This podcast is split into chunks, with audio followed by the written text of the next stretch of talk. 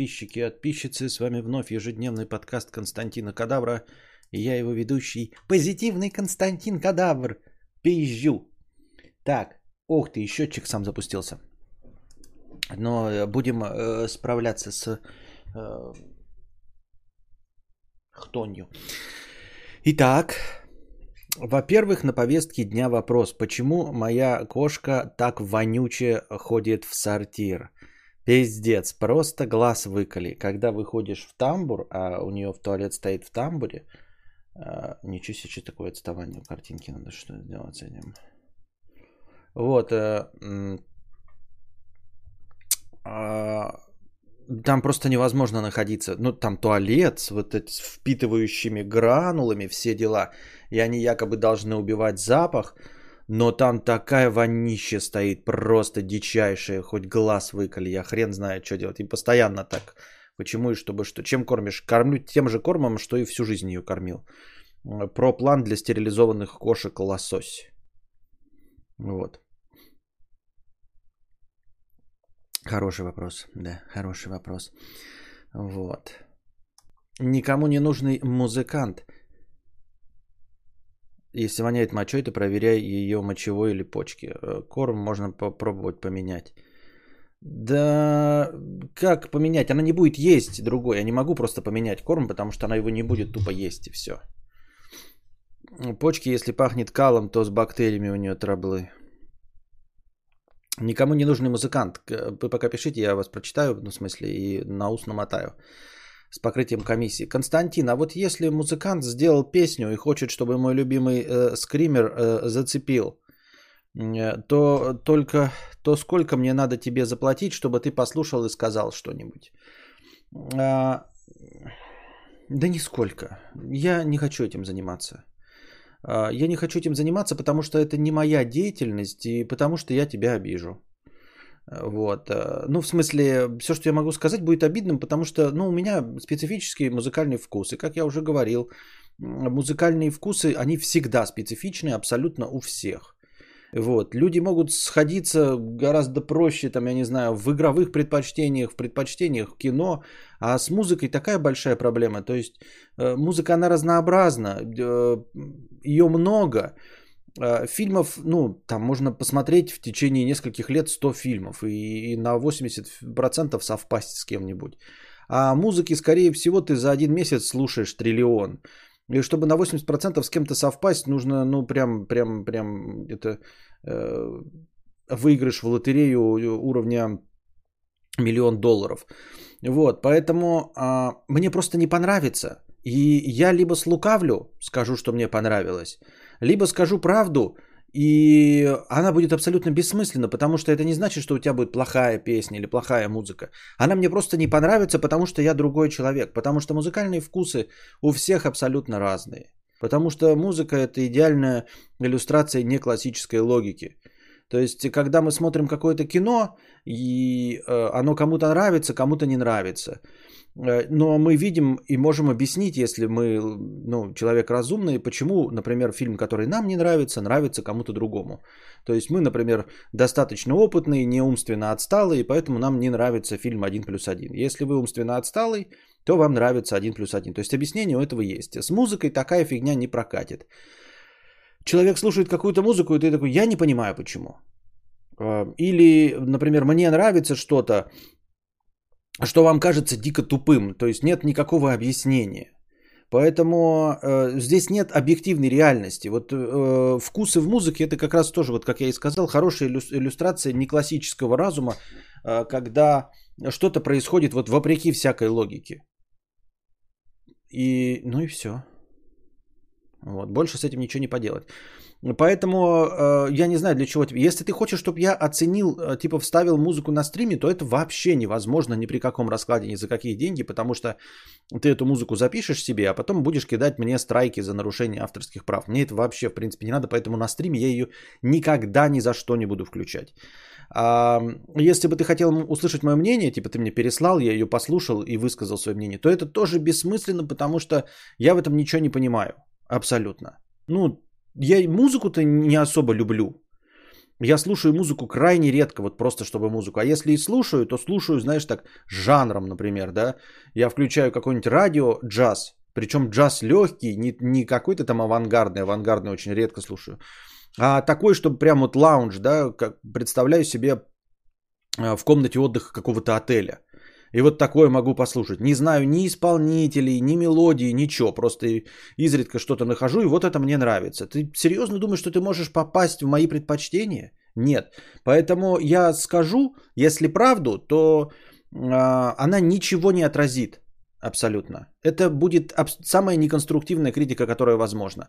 А если я просто подлежу тебе попец, скажу, что это классная музыка, то это тоже будет неконструктивно. То есть это... Абсолютно бессмысленно интересоваться у какого-то человека в интернете, какую песню он написал. Вот и все. Жалко, что интернет до сих пор не умеет передавать запахи. Сейчас бы занюхали кал Сансы с рынка, поставили бы точный диагноз. Ага. А если книгу напишет? Тоже нет. Если книгу напишет, то я бы как раз вообще процитировал какого-нибудь Дмитрия Быкова. Зачем? Зачем вообще? Вот, например, даже если бы я стал писателем, и он написал книгу, даже если ориентироваться на то, например, что я стал уже писателем, там, э, издал свою литературу и мог бы что-то там оценить. Я не редактор, я не тот, кто принимает решения. И мое мнение – это мнение единичного человека. Оно тоже никак не поможет. Потому что, ну, то есть я могу проверить пример. Ты мне кинешь, вот мне задали Константин Кадавр пример, пусть даже в институте. Я могу напрячься, перечитать какие-нибудь учебники, перерешать этот пример и обнаружить, правильно ты его сделал или нет. С литературой, с, со всем этим так не получится. С кино еще можно как-то объективно ценить. Я просто увижу, картинка дорогая, вот, э, актеры не смотрят в камеру, помнят текст, ну и уже, в принципе, можно говорить, да, и Петрова нет, все, ну, то есть уже, уже хорошо, да. А со всем остальным, ну, просто бессмысленно. Это, с тем же успехом ты можешь спросить мнение абсолютно любого Васи Пупкина на улице. Он написал эту книгу, да, ну, поймай на улице какого-нибудь детка, дай ему книгу, пускай он тебе расскажет, что он о ней думает.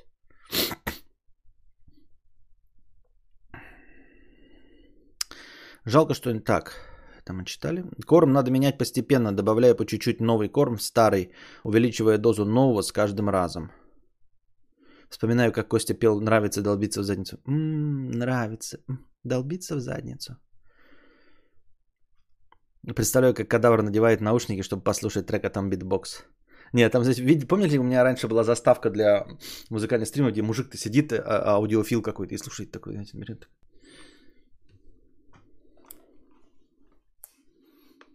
И там музыка.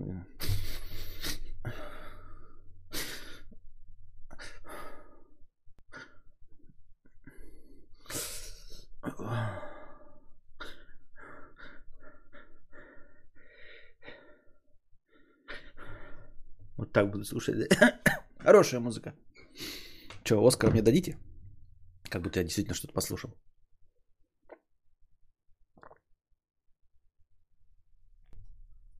Оцениваю треки подписчиков с Константином Кадавром. Новый формат роликов. Да, но кому это надо? Кому это надо? Никому не надо. Кому это нужно? Никому не нужно. Ха. Нравится. Долбиться в задницу. Нищий молодой учитель. пятьдесят рублей с покрытием комиссии. Работаю учителем. Все думают, что я очень интеллигент.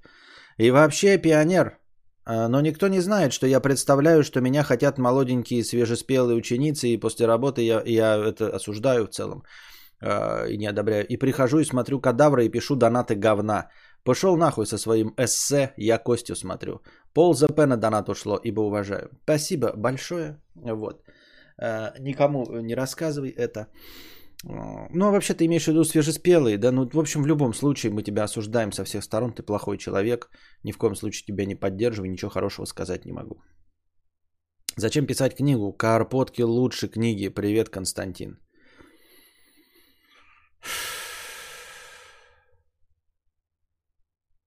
Потому что я хочу. Написать книгу надо, ну, типа, мы же говорим, что я теперь хочу.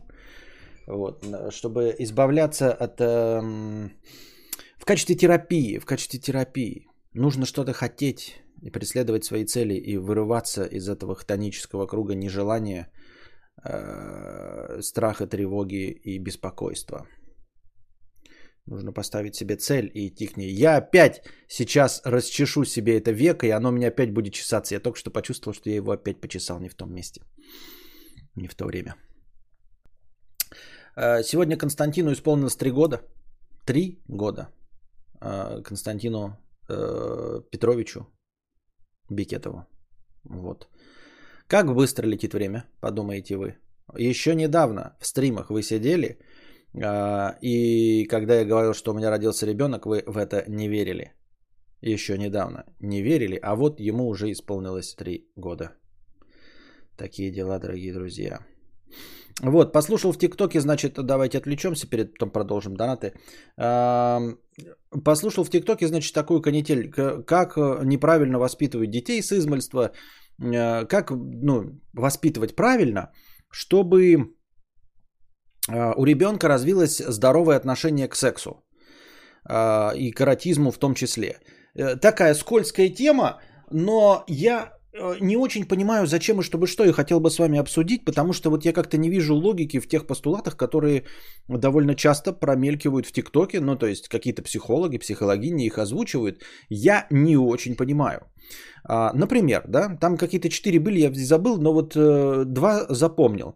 Первое, значит, нельзя ребенку, ну, там, после какого-то двух-трехлетнего возраста показываться голым. Соответственно, ни маме, ни папе, и ребенку, ну, показывать, что голым при нем нельзя, ни, ни при каком раскладе, ну и что ему голым тоже ходить не стоит. Это первое. И второе, что ребенка нельзя целовать в губы. Я не очень понимаю предпосылки, я не очень понимаю причины этого всего. Не то, чтобы я это все стараюсь делать, да, но, или делаю, но я просто не понимаю, в чем проблема. В чем проблема?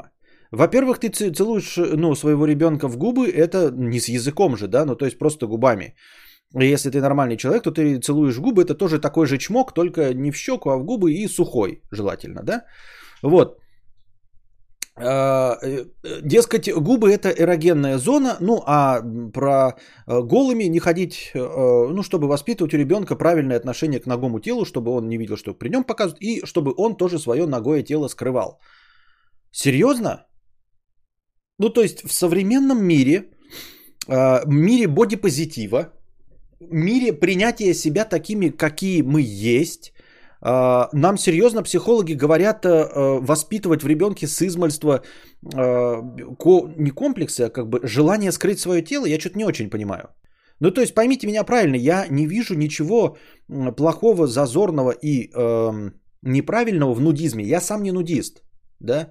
Ну, потому что я-то как раз-таки старый, закомплексованный, ну и что, блядь, показывать, да, вот это вот, ходить э, с пузом, блядь, с зеркальной болезнью и показывать свой стручок, это мне не, вообще абсолютно неинтересно. Я не говорю про эксгибиционизм, я говорю про нудизм, когда люди хотят свободы, ну и показывают, э, точнее, не, не стесняются своего тела. Почему нужно э, в двадцать первом веке, в двадцать первом году психологи на серьезных щах говорят мне формировать комплекс голого тела у своего ребенка? Вы мне просто скажите, я, может быть, что-то не догоняю, может, какая-то есть другая очевидная причина, я просто не, не следил за этим, не читал. Я вижу только вот этот посыл. Нужно, значит, скрывать голое тело. Почему? Почему ребё... ну, человек новый, двадцать первого века, принимающий себя таким, какой он есть, должен стесняться своего голого тела? Я не говорю, что он должен всем показывать его, да? Но... мы с вами, предыдущее поколение, которые стесняются своим половым партнерам показать свое голое тело, да, вот, раздвинуть жопу или там рассказать о том, что ты хочешь, чтобы тебя отстрапонили в сраку, и всю жизнь живешь закомплексованным и недовлетворенным, потому что с- с- стесняешься своей сексуальности. И нам говорят, значит, раскрепощайтесь, не стесняйтесь своего тела, но ребенку ни в коем случае не показывать своего голое тело, потому что, чтобы он знал, что голое тело показывать нельзя. А что? Мы не говорим про извращение, не про то, что нужно ребенку показывать себя перед педофилами. Я говорю про будущее, да, то есть мы сейчас в три года ему формируем, одно дело мы его учим, что ни в коем случае не раздевайся перед взрослыми людьми, не бери у них чупа-чупсы, все остальное. Это понятно. Только в связи-то между тем, что ты э, заставляешь его стесняться своего голого тела, говоришь ему, одевайся, ни в коем случае не показывай маме и папе писюн. Вот. А, и что он там сам должен мыться. Ну как он, ребенок, должен сам мыться? Серьезно, он срет, я ему жопу мою. Что он сам будет жопу себе мыть в три года? Вы серьезно? Там говорится, с двух лет начинайте учить своего ребенка э, с, самого мыться. Ну и типа и подмываться, чтобы он сам себя за органы трогал. Мне кажется, он должен как-то понимать, что при желании, да, ну, что нет никакой проблемы, что женщина тебе дрочит. Это все страх педофилии вонючий. Это все страх педофилии о том, что э, э, чужие люди его потрогают. Так надо э, воспитывать страх педофилии, ну, там, типа, знаете, осторожность. А не про то, что он должен стесняться и никому не давать трогать себя за половые органы. Он, когда взрослым станет раскрепощенным и сексуальным, он должен давать всем трогать свои половые органы, чтобы быть взрослым, раскрепощенным и сексуальным. Я или я как-то не, не, ни в коем случае я ни на чем не настаиваю, ребята, ничего не пропагандирую. Я просто не очень догоняю вот эту фишку. Это что, все в связи со страхом педофилии? Ну тогда, тогда какой-то другой посыл давать, правильно? Потому что стесняться своего тела во взрослом состоянии, э, э, сексуальности своей не стоит, не нужно. И нужно не бояться там телесного контакта, вот этого тактильного, да, в том числе и со всем остальным, чтобы быть удовлетворенным сексуально во взрослой своей жизни. Вот. И, и, ну и продолжение этого, типа он должен сам мыться с двух лет. Каких двух лет? Ему три года, он сейчас посрет и ничего не будет. Не надо жопу ему мыть. Они серьезно на полный щах, что ребенок после покакания будет жопу себе мыть в три года? Серьезно? Я в это не верю, это какая-то хуйня полная из-под ногтей. Вот, и губы, значит, это эротическая зона, да, там что-то. Это тоже табуирование, понимаете? Это просто тупое табуирование. И после этого, вот когда ты ему будешь, мне так кажется, как я это воспринимаю, ты ему рассказываешь, что целоваться ни с кем нельзя, в губы нельзя, в губы только с женой, после того, как, значит, да, ну или там с мужем, только после того, как вступите в брак, и потом, значит, вырастают вот эти обмылки, блядь, обмутки, которые видят, как его девушка, ну, с которой он только что начал встречаться, значит, в щечку целуется со своими друзьями, парнями, геями, и у него, блядь, ревность исходит, потому что вот они занимаются какими-то эротическими вещами, потому что он-то ей, ее принародно засосать в губы не может, а она, встречаясь с друзьями, там, одного, второго, а у него пиздец, все, что происходит? Меня же мама с папой учили, что поцелуй, это же ёб твою мать. Да ничего в этом нет, ёпта, ничего в этом нет. Мне так кажется. Или я что-то не догоняю, откуда эти страхи больные?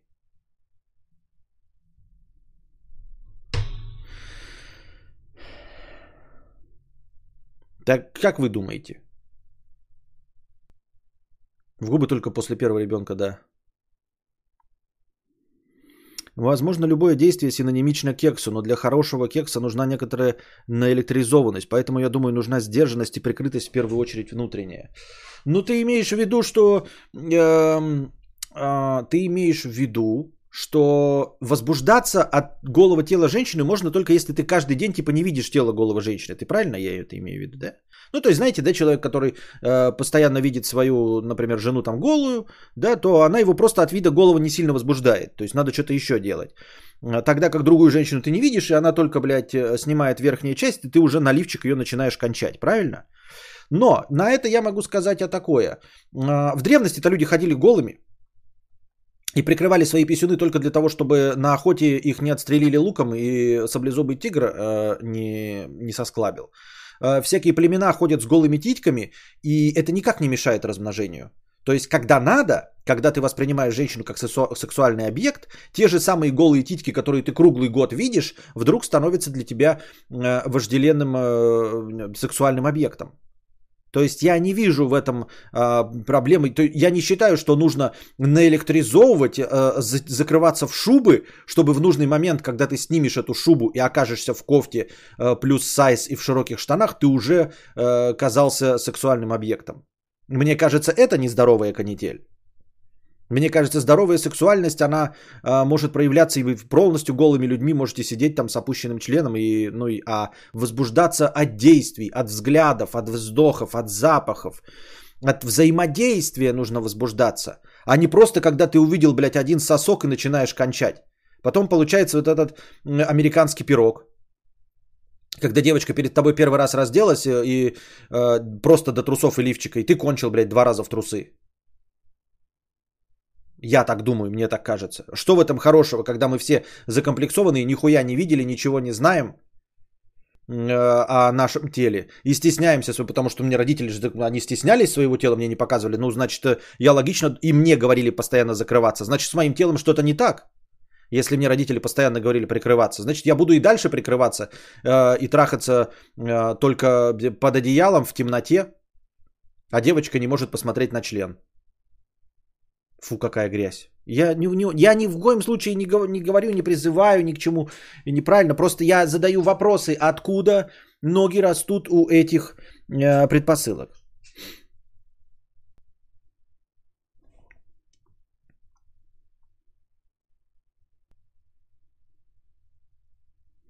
Видимо, имеется в виду, что маленький Костик старше пяти лет не должен видеть маму, но и наоборот, если девочка, то папу. Это да, ну, ну да, да, но они там говорят с двух, с трех лет и преподносят это как вот не целовать в губы. Что, мама не может целовать в губы э, сына или папа? Нет, я понимаю, что целовать в губы при пацанах это вообще, да, зашквар, то есть и вообще целовать, ну зачем это нужно, да? Когда, знаете, вот эти американские э, пранки, я тебя люблю, дочка, там и все остальное, да, поцелуй маму при всей школе. Я считаю, это действительно, может быть, не нужно, там э, пацанами и все остальное. Ну, родительская любовь, она может по-другому проявляться, тем более, то есть мне нет, нет никакой проблемы, что э, э, сын захочет, чтобы мы, типа, как, как мужики, там, руку пожали в конце, там, и все, да. Э, хотя эта часть тоже э, зашкварного консервативного мачистского образа, ну ладно, тем не менее. Э, Но когда говорят, что мы ему не должны э, жопу мыть, что мы ему должны с двух лет... Оказывается, мы на год опоздали. Оказывается, он уже с двух лет у нас должен сам себе сраку мыть после покакания. I don't know. В два года сам мыться, а в девять лет поступать в эм гэ у. Да-да-да-да-да. Усатую женщину губы для ребенка тарили стресс. Так нехуй давать усатым этом... Тоси-боси. Насчет губ родителей у меня с моими всегда было в щеку, но когда вижу, как кореш свою маму в губы целует, то какие-то противоречивые чувства у меня возникают. Тут опять же дело привычки. Так противоречивые чувства возникают у тебя, а не у твоего друга и у его мамы. Может быть, комплексы у тебя с этим? Ну, то есть, ты переоцениваешь значение поцелуя в губы. Просто переоцениваешь значение поцелуя в губы. Думаешь, что там это что-то, что-то, блядь... А это просто что? Прикосновение губами.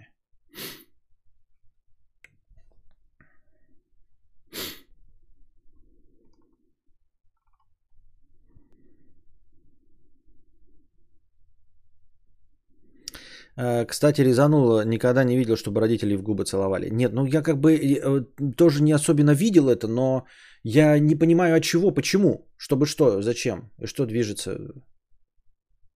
Что движет? Вы пообъяснить можете? Гадость, мерзость, пакость. Что гадость, мерзость? Зачем целовать ребенка в губы?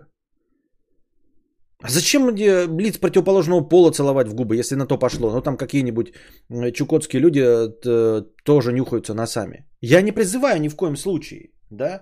И не учу вас как надо. Я спрашиваю, почему нет? Что? Что, что вы в губах такого увидели?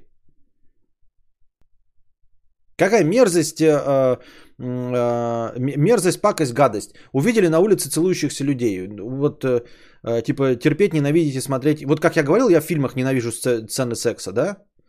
Потому что считаю, что они лишние. Ну, вот люди не любят, там, знаете, как молодежь целуется на улице. Идите, снимите комнату себе. А то что?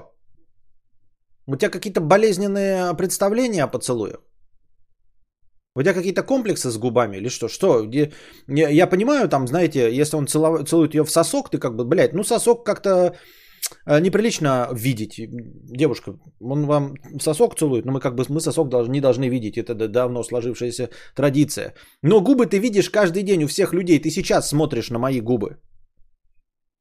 В чем проблема увидеть, как они прикасаются к, с губам другого человека? Ну, женщины противоположного пола. Я хочу сказать, что оно ничуть не лучше выглядит. Ну, лижутся, если тебе не нравится, да. Ну и что? И что? Че-то я как-то не, не, не улавливаю вообще. То есть за закрытыми дверями письки вы сосать можете, да, блядь? И, и лизать другие нижние губы, это будьте здрасте, нахуй. И там, блядь, в очке пропеллером, блядь, зачищать воронку, это вы можете? А поди ж ты, блядь, на улице э, прикоснуться губами с другим человеком, это фу, мерзость, пакость и кал? Ну, блядь.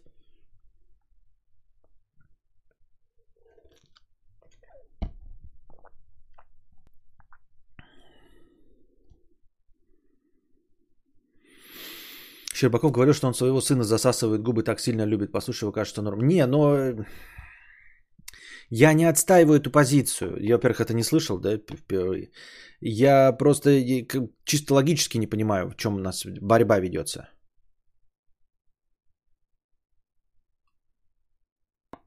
Меня возбуждает тело, части тела, нестандартные действия, одежда, слова, обстоятельства. Вообще это может быть все, что угодно. Откуда все, почему, хз. Ну, типа возле губ, но не прямо... Нет, ну я тоже за это, за макушку, за щеку, там, не особенно вот этого всего. Но я не вижу в этом проблемы. Я не вижу проблемы в том, чтобы мама поцеловала маленького сына в губы. Я-то нет, но это как бы, понимаете, то есть э, я сторонник того, что э, мама показывает э, ребенку, что такое любить любого пола, а папа показывает, как взаимодействовать с обществом. Как есть такая, так, такая технология, что не технология, а есть такая мысль, что задача отца это показывать, как взаимодействовать с миром. Вот. Поэтому я больше занимаюсь, как, вот, как бы сказать-то, да, социальностью. То есть мама больше любит, а я больше занимаюсь социализированием. Хотя у меня, может быть, не очень получается, но я про прогулки, я про хождение вместе с ним там, в инстанции всякие, да, ну просто с собой его беру, там катаю, в помещение с людьми завожу, все остальное. Вот, и я показываю, пусть и сексистскую, да, действительно, но ему-то жить в, в нашем мире, а не в каком-то мире будущего, где все друг друга принимают. Поэтому я ему показываю э, стандартную, э, мачистскую, э, патриархальную модель поведения.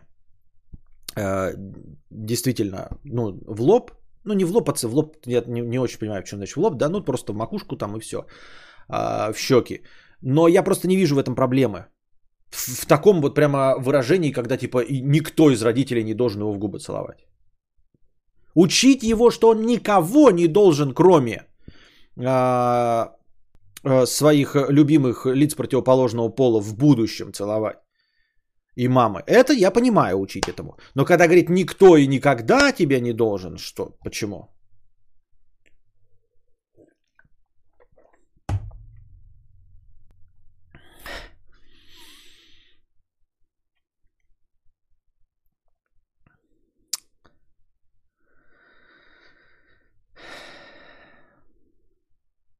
Как тяжело смотреть на губы, которые не сможешь поцеловать. Сложно смотреть на губы, которые нельзя поцеловать. У вас даже мысли ваши извращенные сходятся в, в, в одну. Окей, Google, как настроить воронку продаж? Google, языком пропеллер, воронку в очке.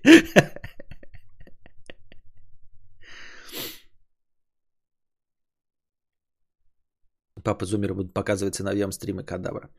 Так, идем дальше. Вот тут был какой-то странный, непонятный донат от Хтаняша, пятьдесят рублей.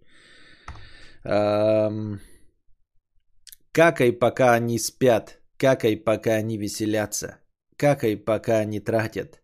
Живи, как король говна. Безумно можно быть первым. Безумно можно через стены. Это была наша новая тематическая вставка.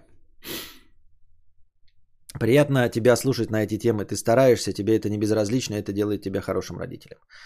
Э, спасибо, прогиб защита, но мне кажется, что это не делает э, тебя хорошим родителем. Это так же, как и вот эти расхожие мнения э, про главное начать. Нет, не главное начать, ребята, главное это закончить и получить конечный продукт. Э, и... Э, осознание собственной болезни – это первый шаг на пути к выздоровлению. Пиздёж, ребята. Нет, хуйня это полная. От того, что ты осознал, что ты болен, нихуя ты э, не сделал первый шаг на пути к выздоровлению. Первый шаг на пути к выздоровлению – это, блядь, лечение. А то, что ты понял, что ты поехал кукухой, а то, что ты понял, что ты в депрессии, это никакой не первый шаг, это не шаг, это ничего. И также с любой болезнью. Ой, я понял, что у меня рак, тё, всё, это первый шаг к лечению. Никакой это не шаг к лечению. Я понял, что я жирный, это первый шаг к похудению. Нет, это не первый шаг к похудению. Ты просто понял, что ты жирный, и останешься жирным, и всё. Безумно можно быть первым. Такие дела.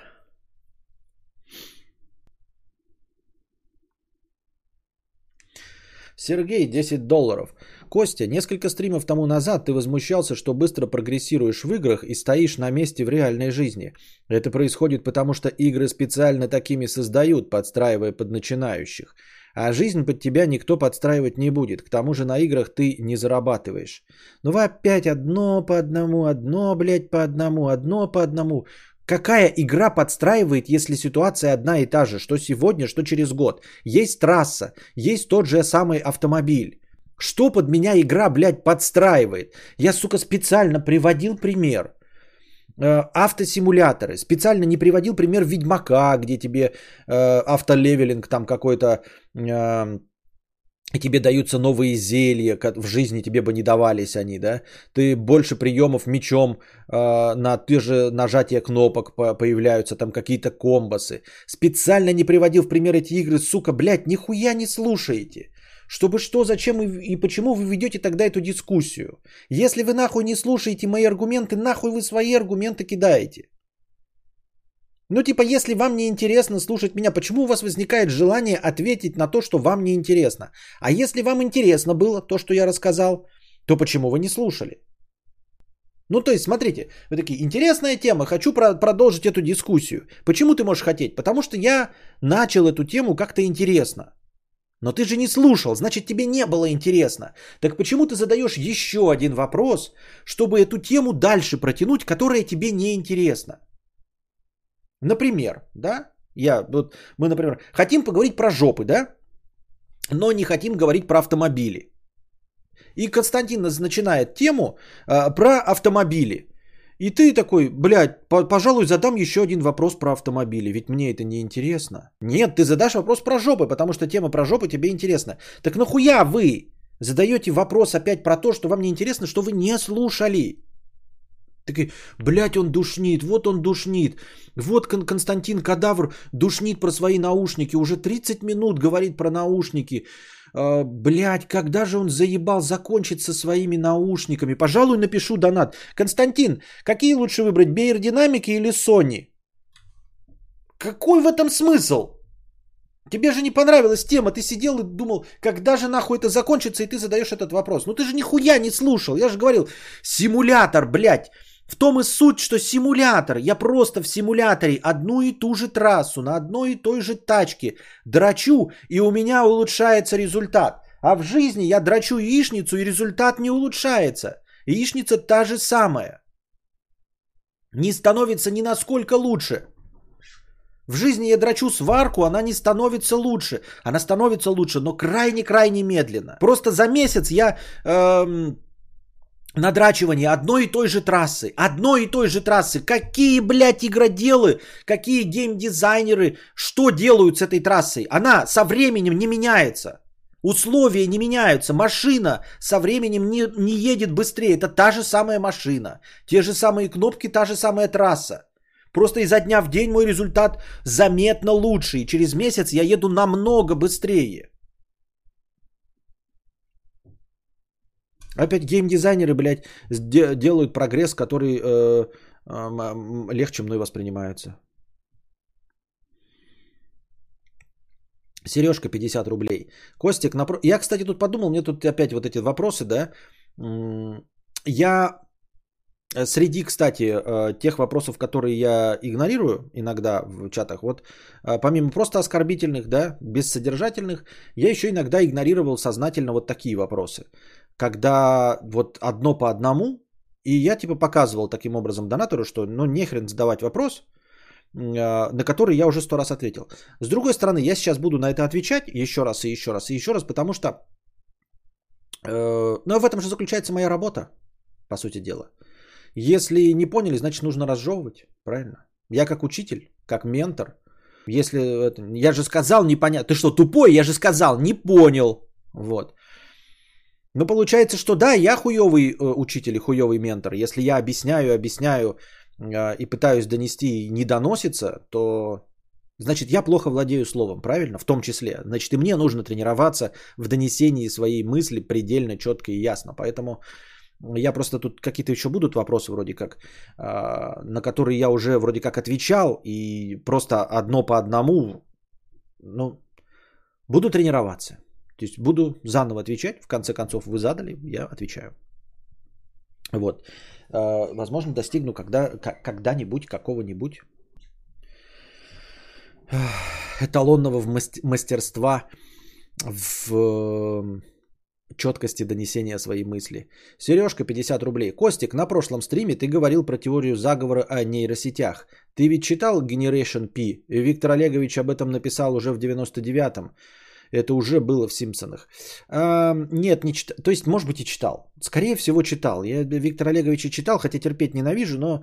Ну, то есть, я как бы терпеть ненавижу какие-то абсолютно мейнстримовые вещи, которые мне кажутся крепкими середнячками. Вы же понимаете, да, что фильм... Я еще раз опять напоминаю, что я недолюбливаю фильм «Аватар» именно из-за того, что он лучший в мире. А он не является лучшим. То есть, если бы он занял свою э, настоящую нишу хорошего крепкого среднячка, одного из кинофильмов э, Кэмерона э, пониже по рейтингу, чем «Терминатор два», вот, э, равный «Титанику», у меня бы не было никаких с ним проблем. Э, и вот так же к Пелевину я отношусь. То есть, его переоценивают дичайше, что и доказывают последние его книги. Но я читал его. Вот. И также я, например, Паланика. Но Паланик не переоценен, например. Хотя является, по мне, так в точности таким же писателем. Но он не переоценен. Его никто не считает в Америке гением. В мире никто его гением не считает. Прям не преклоняются. Поэтому я такой, ну, Паланик мною воспринимается лучше гораздо, чем Пелевин. Но в свое время я считаю, что они делают одинаковые книжки по интересности. В свое время я что-то читал, но абсолютно все забыл. Ну, то есть это обычная фантастика. Причем фантастика, обращающаяся к современности и крайне быстро устаревающая. То есть если мы читаем каких-нибудь эм, фантастов пятидесятых годов, которые обращаются к космической тематике, несмотря на какие-то там очевидные мелкие глупости, э, вроде звука в космосе, в целом э, эта фантастика до сих пор актуальна. А какой-нибудь «Принц Госплана», когда ты начинаешь читать, то его может понять только человек, который в советском НИИ на компьютере действительно играл в «Принца». Я действительно был в таком положении, поэтому какие-то струнки души «Принц Госплана» задевает. Не представляю, как современный двадцатилетний человек любого пола может прочитать «Принц Госплана» и проникнуться атмосферой этого произведения. Он может, конечно, там какую-то философскую, псевдофилософскую подоплеку увидеть, вот этот тягу к глубине зюскиндовскую в «Принце Госплана». Но помимо всего этого, там была прекрасная атмосфера покинутого в конце восьмидесятых, начале девяностых годов советском учреждении, в котором все еще стоит, все еще хорошо покрашено, но уже никто не работает, уже всем на все наплевать. И ты сидишь за компом и дрочишь эту ультрасложную игру. Аватар, «Аватар», мне кажется, хороший музыкальный клип, растянутый на три часа, но это, по-видимому, выбор поколения.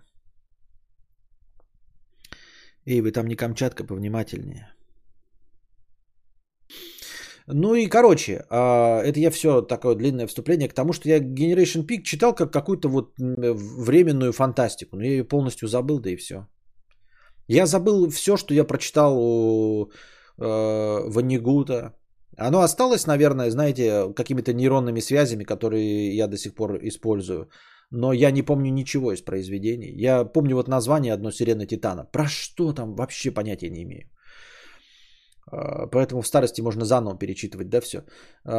Филиппа Дика, все, что я начитывал, нихуя не помню абсолютно. Стивена Кинга. Вот Стивен Кинг в этом плане запоминается гораздо лучше. Ты хоть помнишь хотя бы фабулу, да?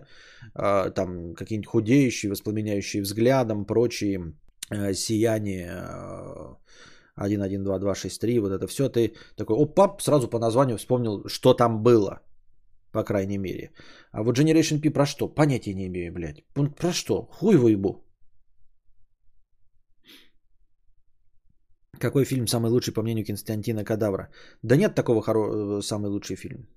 Просто ставить меня в тупиковую позицию, когда я должен что-то из себя выжимать, придумывая лучший фильм. Да ну?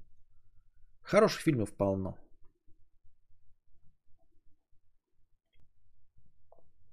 Хайер Хайс триста рублей. Все еще смотрю с отставанием в развитии на две недели, поэтому простите, если тема уже не актуальна. Курильщики.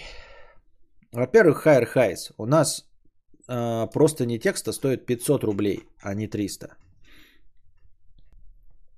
Мудрец, очень понравился твой монолог про запойных алкашей, возомнивших себя буковски с тяжелой судьбой и глубокими душевными ранами. Я даже нарезку по нему сделал для личного пользования, так что не обессудь. А вот что насчет курильщиков. Как по мне, все, что ты описал, также можно применить и к курильщикам. Ну, знаешь, все эти выходы на балкон, покурить вечерком, посмотреть на ночной город под звездным небом, многозначительно так посмотреть вдаль, как будто думаешь о чем-то великом, когда на самом деле ты просто ебаный никотиновый наркоман, который должен ширяться через каждые полчаса. Во-первых, я сам курильщик. Во-вторых, я, наверное, с тобой здесь не соглашусь. Есть такие люди, которые так используют образ курильщика, но все-таки он совсем не так распространен. Совсем не так люди...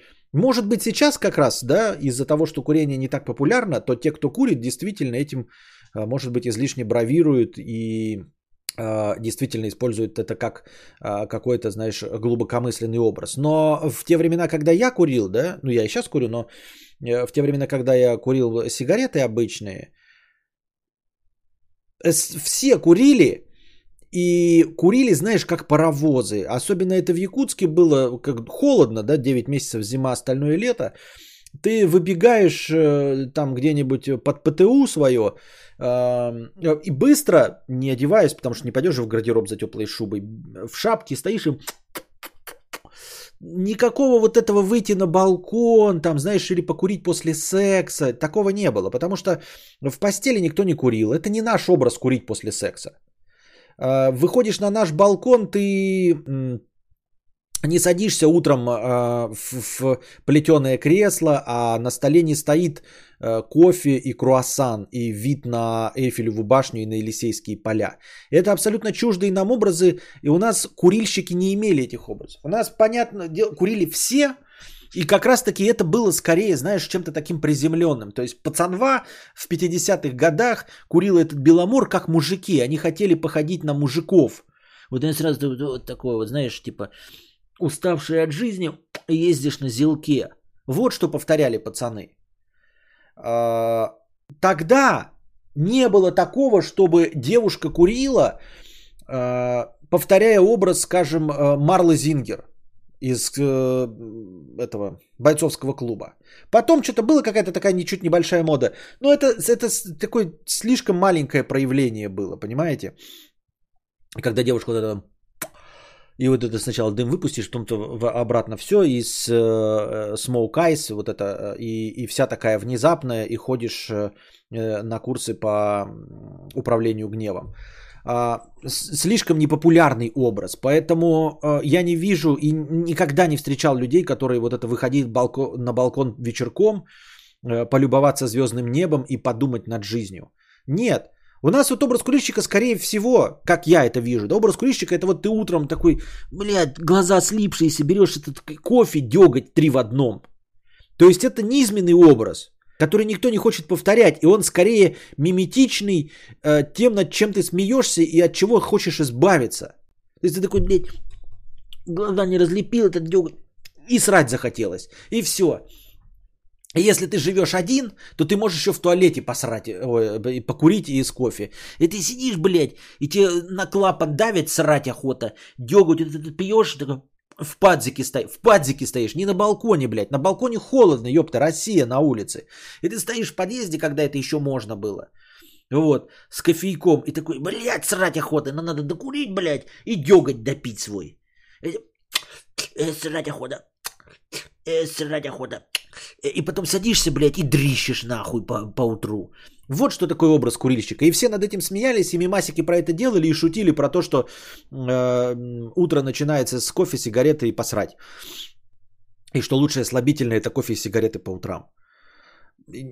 Литературного образа курильщика его нет. Это американцы еще, может быть, знаете, там какой-нибудь... Не Дин Мартин, а как он, этот мотоциклист, который разбился. Вот он там что-то, знаете, с сигаретой там стоял, хулиган такой возле мотоцикла. Они еще, может быть, что-то там повторяли. Вот. А во всех остальных случаях о, курение, оно... Вот еще красиво, да, сейчас в кино показывают этих... Как они красиво курят в сериале «Безумцы». А... Уже в девяностых курение стало таким атовизмом. То есть не крутые курили, никто круто не курил в кино, понимаете? То есть когда боролись с пропагандой курения в кино, боролись просто с засилием курящих людей в кадре. Именно с засилием курящих людей в кадре. Чтобы убрать этот образ курения как нормы. Это же вредно.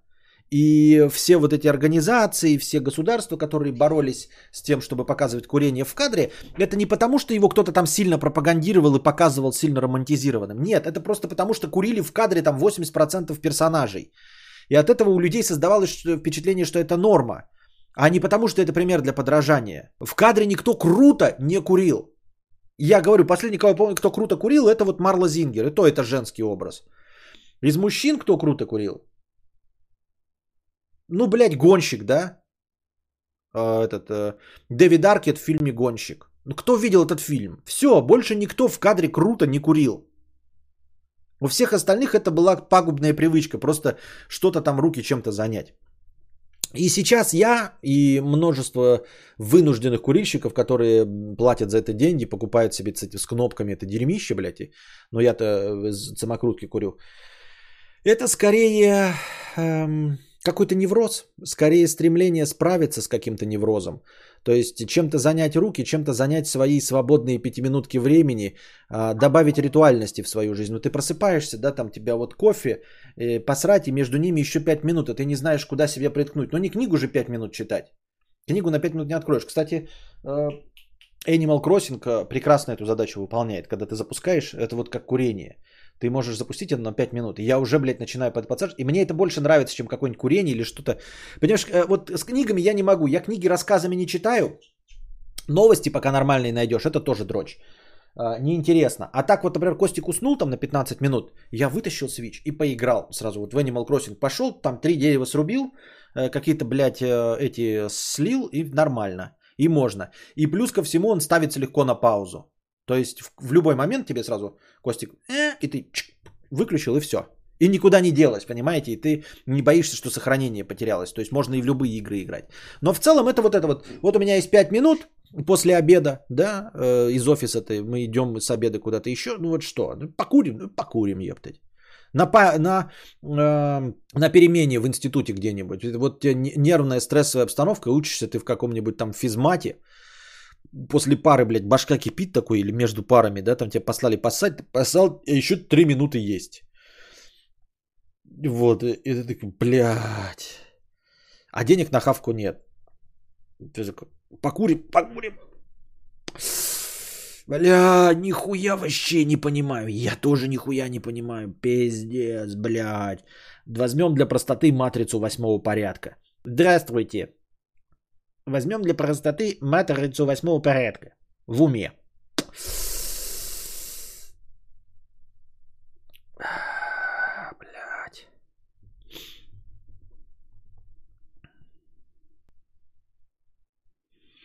В Японии аниме, в США бойскаутство, в Европе какие-нибудь традиционные клубы. У нас просто ничего другого не было. Чем что? Что? Пионеры? Пионеры — это копия бойскаутов. О чем ты говоришь? Пионерия – это копия бойскаутства. Она на основе э, старых, э, мы копировали в дореволюционное время э, школы бойскаутов, и их опыт э, в начале пионерии был использован. Брэд Питт из «Бойцовского клуба», Киану Ривз в, ро, в ролике Константина. В роли Константина? Что-то не помню. Я, я там по сюжету курил. В Animal Crossing можно крышу поменять. Можно крышу поменять у дома? Там же симулятор жизни, разве нет? Ты же вроде не любил тему жизни в играх. Отсылка на джи ти эй пять э, с сидением на диване. Потому что там кто не безысходность, а в Animal Crossing все заебись. Как вы не понимаете, там симулятор лучшей жизни. Animal Crossing — это симулятор лучшей жизни. Мне бы сейчас сказали, хочешь, блядь, быть э, персонажем в Animal Crossing? Будьте здрасте, давайте. Ты там ходишь, за три дня ипотеку оплачив, оплачиваешь. Бьешь по дереву три раза топором, оттуда падают деньги. Там нельзя умереть. В Animal Crossing умереть нельзя вообще никак. Ты приходишь, тебе все приветливые. Два раза подойдешь, на третий раз тебе обязательно кто-нибудь даст какой-нибудь рецепт, какой-нибудь что-нибудь еще, подарит что-нибудь, какую-нибудь вещь, научит чему-то хорошему. Все делается из подручных средств. Деньги кончились, ты просто идешь, по дереву трясешь, и из него что-то обязательно полезное падает, из чего ты можешь что-то сделать, а может быть даже деньги падают.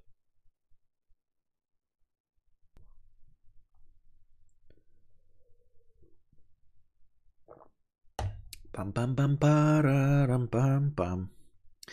Пам-пам-пам-парам-пам-пам. Пам-парам. Я уверен, что каждый вот такой выходящий покурить чувствует себя главным героем. Вот я понимаю, о чем ты говоришь, но это очень краткое, крайне редкое явление, когда человек выходит с таким настроением покурить. Я тебе говорю, как курильщик, который раньше курил тоже. Я э, испытывал чувство крутости только в первый там, какой-то там год. А все остальное это ты просто страдал от своей пагубной привычки и все. Нет никакого ощущения, что ты там выходишь и ворочаешь вселенной. Себя главным героем какого-то драматического фильма, у которого в жизни столько всего навалилось, и он такой весь запутался, такой прям груз ответственности на нем лежит, и вот только эти короткие минуты с сигаретой наедине дают ему повод расслабиться, дают ему чувство покоя, но это все такая хуйня, я думаю, ты, мудрец, понимаешь. Это хуйня, да, но я говорю, что эти чувства, они не посещают курильщиков. Это можно так, этим руководствоваться в первый месяц-два, все, дальше это все уходит. А вот алкашей, то, что я говорил, оно всю жизнь, там, человек годами пьет и годами считает себя Буковский и недооцененным гением, который написал бы свою лучшую книгу, но, к сожалению, вот он спивается. Курильщики такой хуйней не страдают. Спустя два месяца ты начинаешь такой, блядь, как бы бросить эту хуйню, блядь, и никогда больше... Ну вот по-любому же они смотрят на сидящего в инвалидной коляске после пулевого ранения МакКонахи э, в «Настоящем детективе», который только что раскрыл очень важное дело серийного убийцы, смотрящего на звездное небо, произносящего трогающую глубоко философскую речь, затягивая сигареткой и видит в нем себя. Как курильщик, говорю, не, не видит в нем себя. Я не видел и не вспомнил даже, что он прикольно курит, пока тут в чате не написали. Или же, делая очередной взатяг в вонючем туалете, сидя на грязном унитазе в какой-то общаге, они представляют себя на месте капитана Прайса в конце Modern Warfare три, убившего главного террориста во всем мире, который лишил жизни почти всех его друзей. Конечно, никто из ярых курильщиков в этом не признается, возможно, даже самим себе, но я уверен, что все так и обстоит на самом деле. А что ты по этому поводу думаешь? Я сказал, может быть, конечно, ты прав, и мы все просто не признаемся себе. Но я за собой помню, что крутость молодецкая закончилась через два месяца курения. Все остальное это было э, желание поскорее завязать с этой привычкой.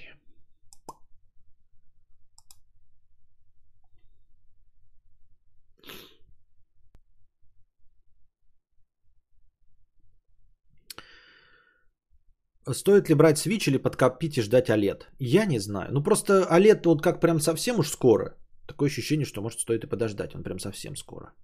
Хотя его и отложили опять. Привет, у вас тут Клуб дрочеров на Джилленхола. Наткнулся на видос джи кью.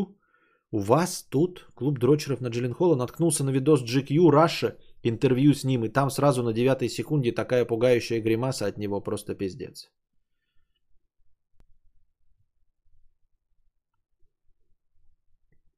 Прикиньте, в реальной жизни из деревьев тоже падает что-то ценное, или бить по нему, если бить по нему руками. Просто почти никто не проверял. Возможно. ди два, ди три, сто рублей. Что я понял, так это стрессовость работы стримера. Нужно ежедневно часами генерить актуальный контент, обходя опасно актуальные темы. Малейшие перерывы чреваты существенной просадкой. Критериев успеха нет в принципе, а в случае провала нет варианта уволиться и устроиться на аналогичную работу. Вот это, кстати, да. Я понимаю, что вы скажете, ой, блядь, что ты ноешь, получаешь. Но, кстати, я никогда не задумывался действительно о невозможности устроиться на аналогичную работу. Вот ты вот, в какой бы ты профессии не был, ты, вот, тебе не нравится здесь, и ты можешь пойти и найти аналогичную работу. А если ты вот как стример или как блогер не удался, то все. Ты не можешь там типа, все, вот я как блогер не удался, начну заново блог и вдруг стану популярным. Нет. А, и у тебя нет а, какой-то специальной, знаете, стримерской работы, чтобы ты мог перейти на другую стримерскую работу. Ну, хотя нет, редкие случаи бывают, да, там, например, Игорь Линг же работал на какую-то дотерскую компанию, блог, дотерский блог, а потом стал э, индивидуальным блогером. Ваш покорный слуга ушел из блогинга в стриминг. Но так, чтобы, знаете, вот я закончу со стримингом, потому что вот мне стриминг надоел, и уйду на аналог... А какая аналогичная работа? Какая может быть аналогичная работа? Нет никакой аналогичной.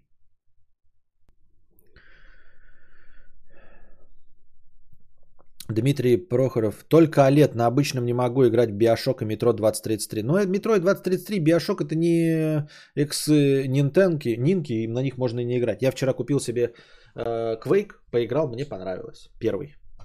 Хорошая цена для первого Quake'а. Марина Б. стала спонсором канала. Спасибо большое за спонсорство. Спонсорство, спонсорство, блядь, опять новые слова придумываю. А я года четыре назад представлял себе Томасом Шелби. Кринжово, но правда. Понятно. Ты из острых козырьков Радива. Ну, так это ты можешь устроиться. Ты, если ты работаешь стоматологом в одной фирме, ты можешь устроиться стоматологом в другой. Если я уволюсь из э, стриминга, то я не попаду ни в какое радио. Я бы и сейчас попал в радио, но меня же никто не возьмет в радио. Кому я нужен там? В четыреста пятьдесят третий раз отвечаю на вопрос, какой табак предпочитаешь для самокруток? Дешевый. И без аромата. Я ушел с одного канала на другой, но опять же это игровой контент, только аудитория моложе. И что, поменялось? Лучше стало? Жизнь твоя наладилась?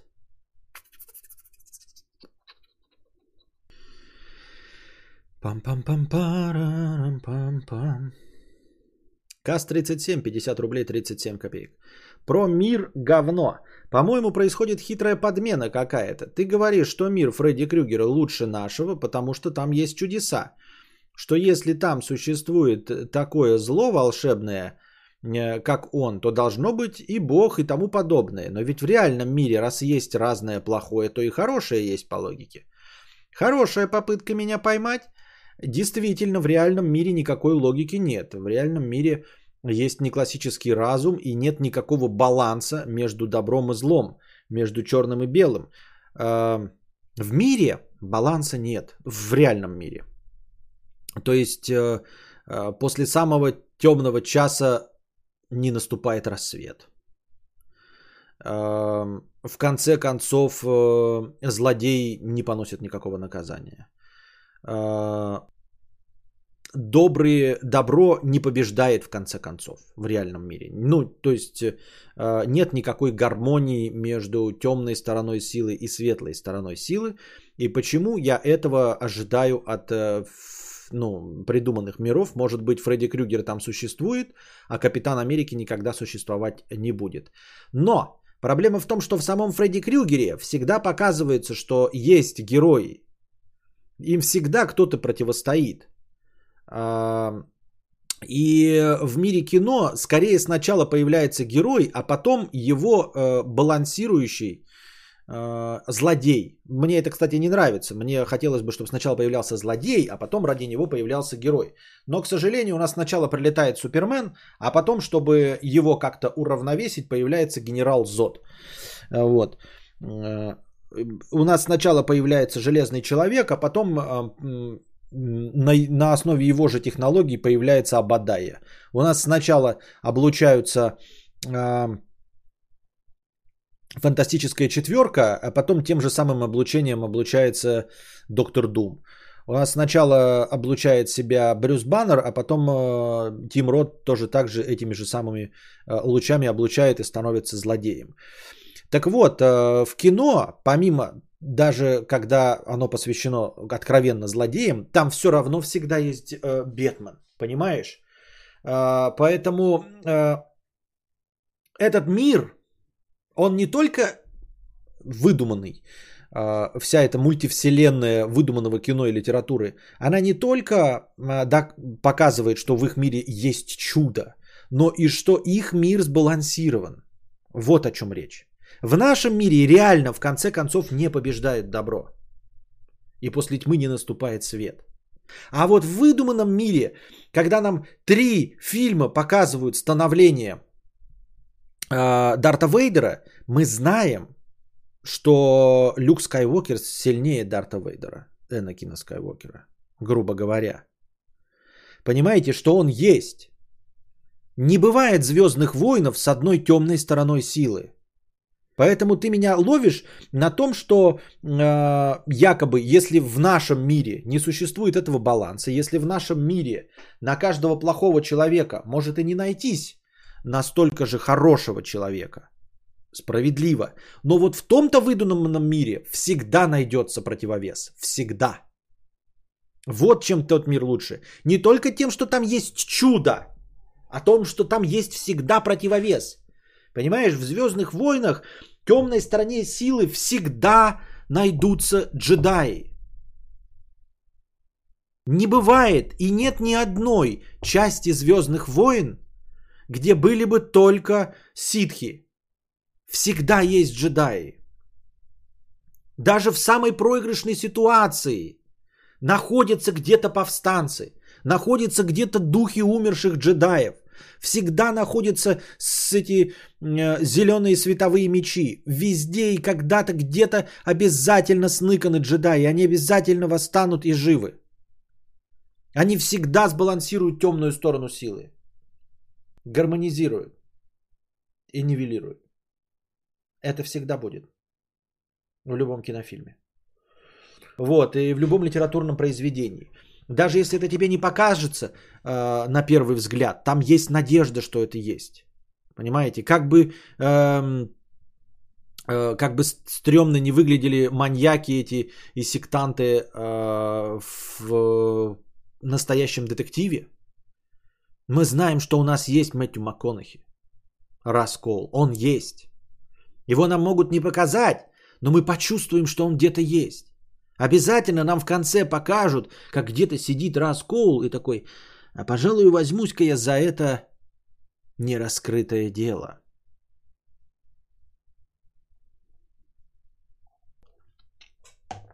Поэтому, может быть, даже первично, может быть, даже первично это не то, что в тех мирах существуют именно чудеса.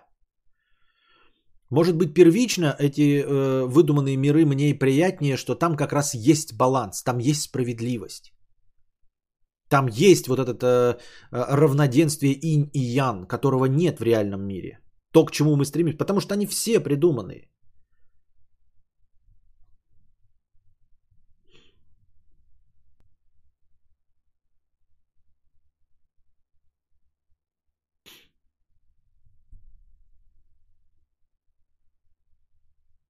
А еще для кого-то темная сторона является светлой просто из-за своих убеждений. Ну, там вообще как бы не преподносит, что темная сторона это не значит зло. Ее просто используют э, эти... Кто там? империя, республика, я запутался. Ну там, там же и говорится, что темная сторона силы — это не, не злая сторона силы, это темная сторона силы. Василий Леонидович, семьдесят пять рублей. Мне тоже кажется, что в последний месяц плюс-минус ты слишком пессимистичный и грустный. Прям очень много этого стало. Хочу сидеть и ничего не делать, и поскорее умереть, особенно про старость, что вот мне тридцать восемь, я старый, тридцать восемь лет это далеко не старость, как по мне. Да, точно эти, э, наст- эти настроения не от цифры тридцать восемь. Я не говорю, что они от цифры тридцать восемь. Нет, они не от этого, конечно. Ну, я же стараюсь. Я вчера стараюсь, сегодня стараюсь. Так.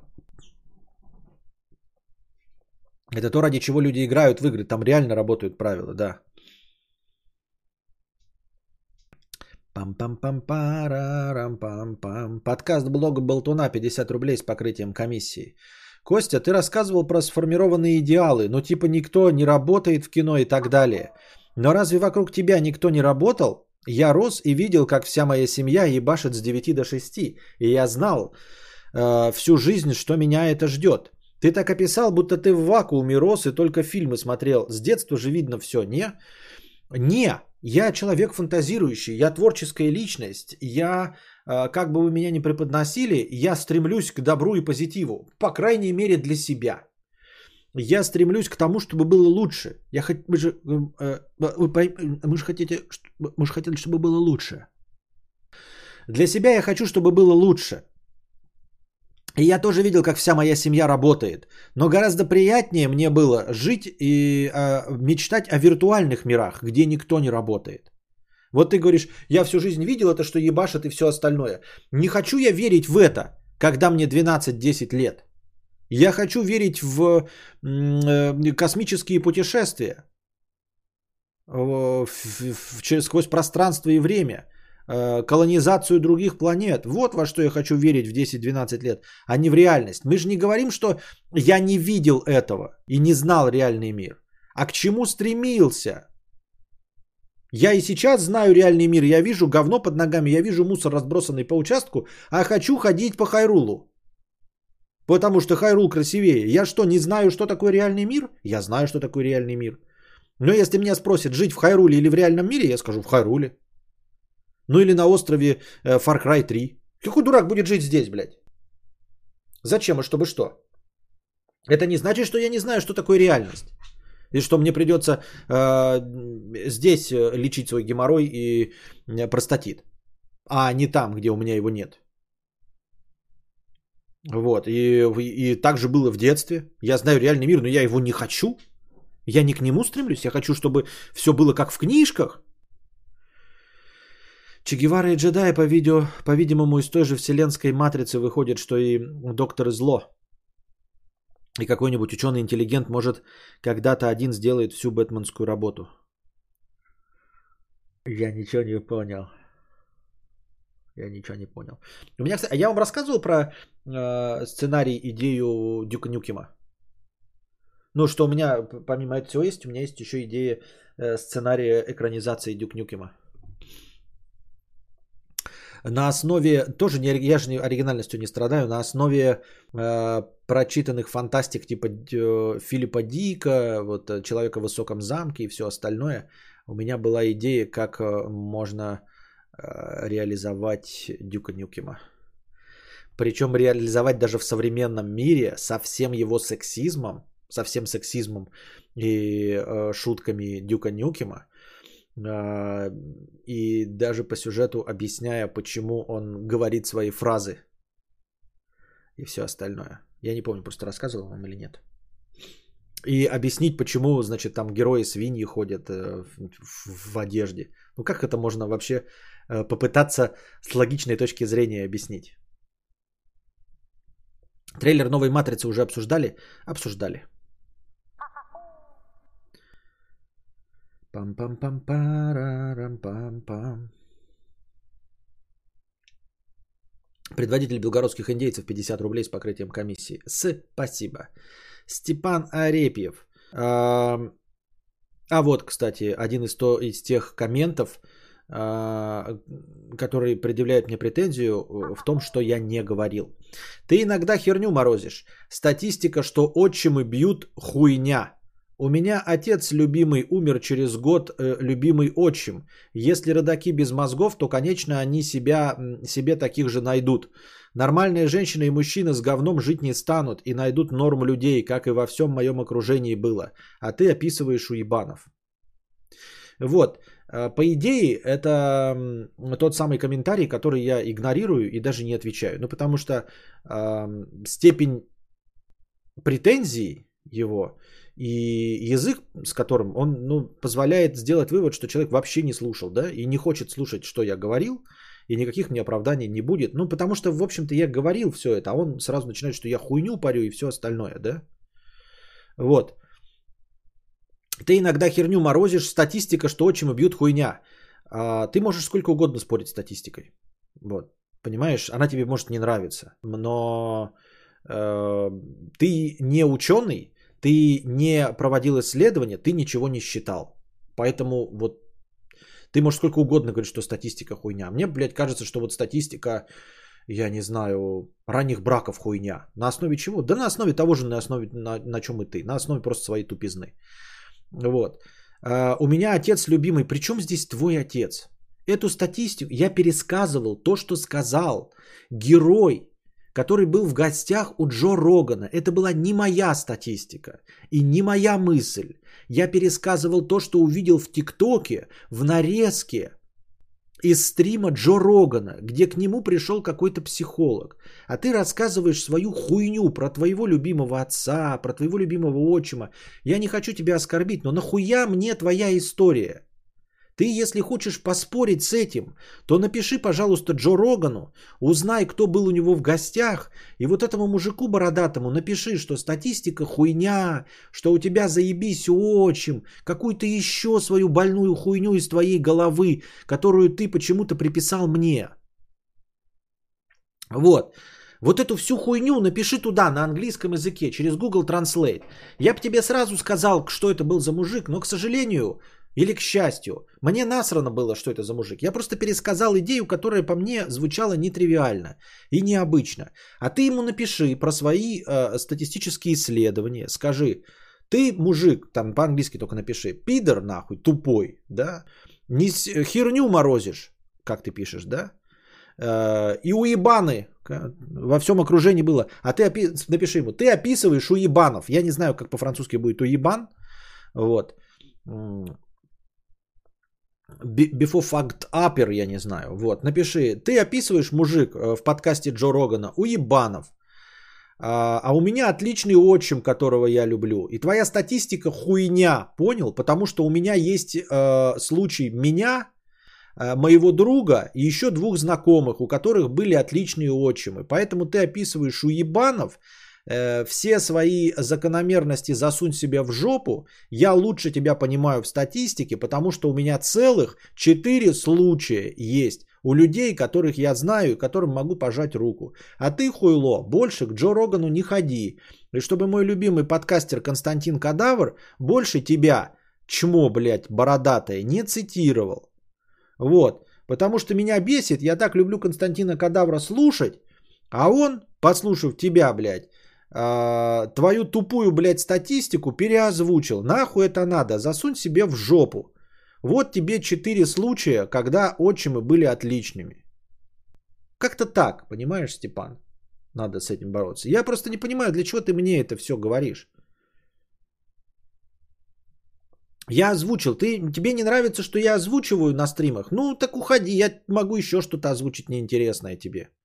С чем ты будешь крайне не согласен. Вот, с какой-то еще статистикой. Там, да, есть такая статистика, что э, глупые люди зарабатывают больше, а ты себя считаешь умным, и у тебя зарплата э, не шестьдесят тысяч рублей. Вот. Ну, можешь еще по этому поводу покипятиться. Я тоже кипячусь от всякой несправедливости и от того, что мне неприятно. Но сюда приходит для этого зрители, и мне за это еще какая-то монетка падает. Если хочешь тоже на этом что-то заработать, пожалуйста, размути свои подкасты, там рассказывай вот это все.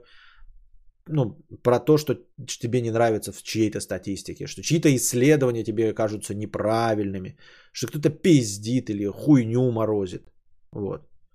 Я ж не против, я ни в коем случае ни тебя не хочу оскорбить. Я верю, ты заметь, я не ставлю под сомнение, что у тебя прекрасный отчим. У меня и самого есть случаи знакомые с отчимами прекрасными, да? Вот. Я пересказал то, что увидел в ТикТоке и услышал необычную идею. Все. Хочешь с этим поспорить, пожалуйста, пиши исходному мужику.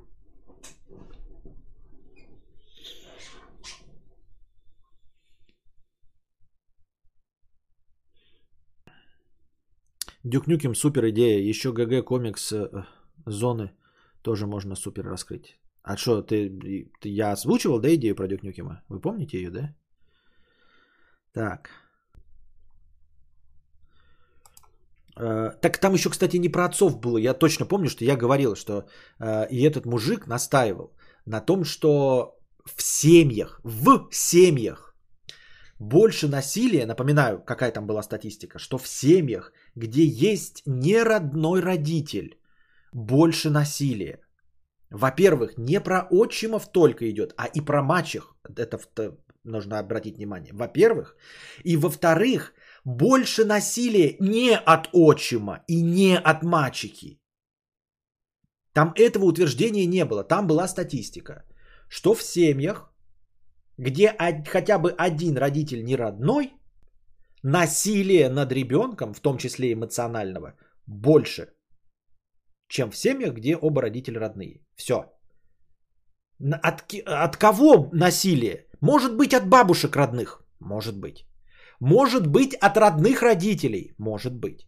Может быть, от мачехи, а может быть, от отчима? Может быть. От мачехи в равной степени. Или от родных матери или отца в равной степени. Или от бабушек, которые не могут смириться с тем, что в их семье не один родитель не родной, почему-то, например, я не знаю, выплескивают свой негатив на ребенка.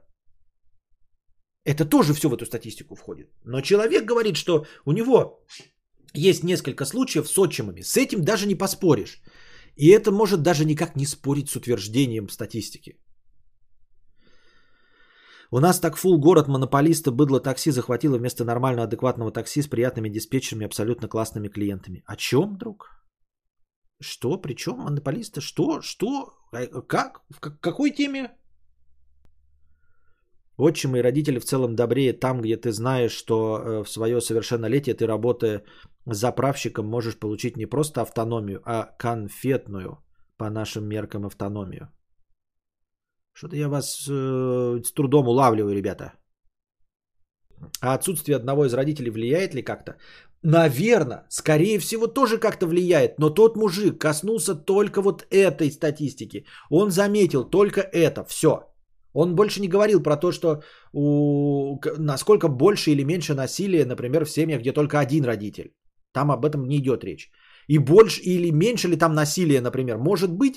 в случаях, когда не заводят отчима или мачеху, может быть, насилие еще больше. Нет, он сравнивал только семьи с одним неродным родителем с полными семьями.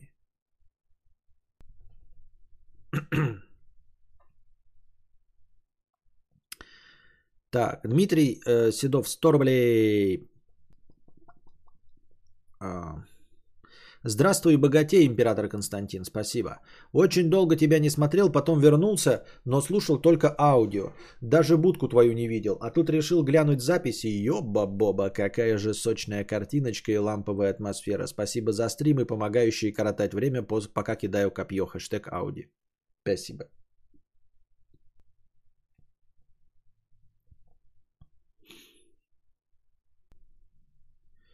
Жена выросла с отчимом, пока росла, считала родным. Было пьянство, драки в семье. Но это мы опять вы начали про семью. Это, это вообще не имеет значения. Я пересказывал то, что увидел в подкасте Джо Рогана. Я вообще об этом ничего не знаю. Хтаняш, пятьдесят рублей. Так, это я читал. Духич, сто рублей с покрытием комиссии. Ёба-боба, кадавр. Я купил себе Амуде пять тысяч восемьсот Х И скоро возьму к нему мать и кулер. Охуеть, у меня что, реально будет топ-компик? Я не верю просто. Мю. Я не очень понимаю, Духич, что такое эй эм ди пять тысяч восемьсот икс. Я вообще не шарю в модельном ряде эй эм ди. Ну, то есть не то, чтобы не шарю, я не знаю, что обозначают эти цифры. Я знаю, что обозначают вот циферки там тридцать девяносто Ти Ай в номенклатуре Avermedia, ой, Avermedia, Nvidia, а в эй эм ди вообще не знаю. Ты мог написать там, я купил себе эй эм ди восемьдесят девять пятьдесят шесть. Что это, много это, мало ли, я не знаю.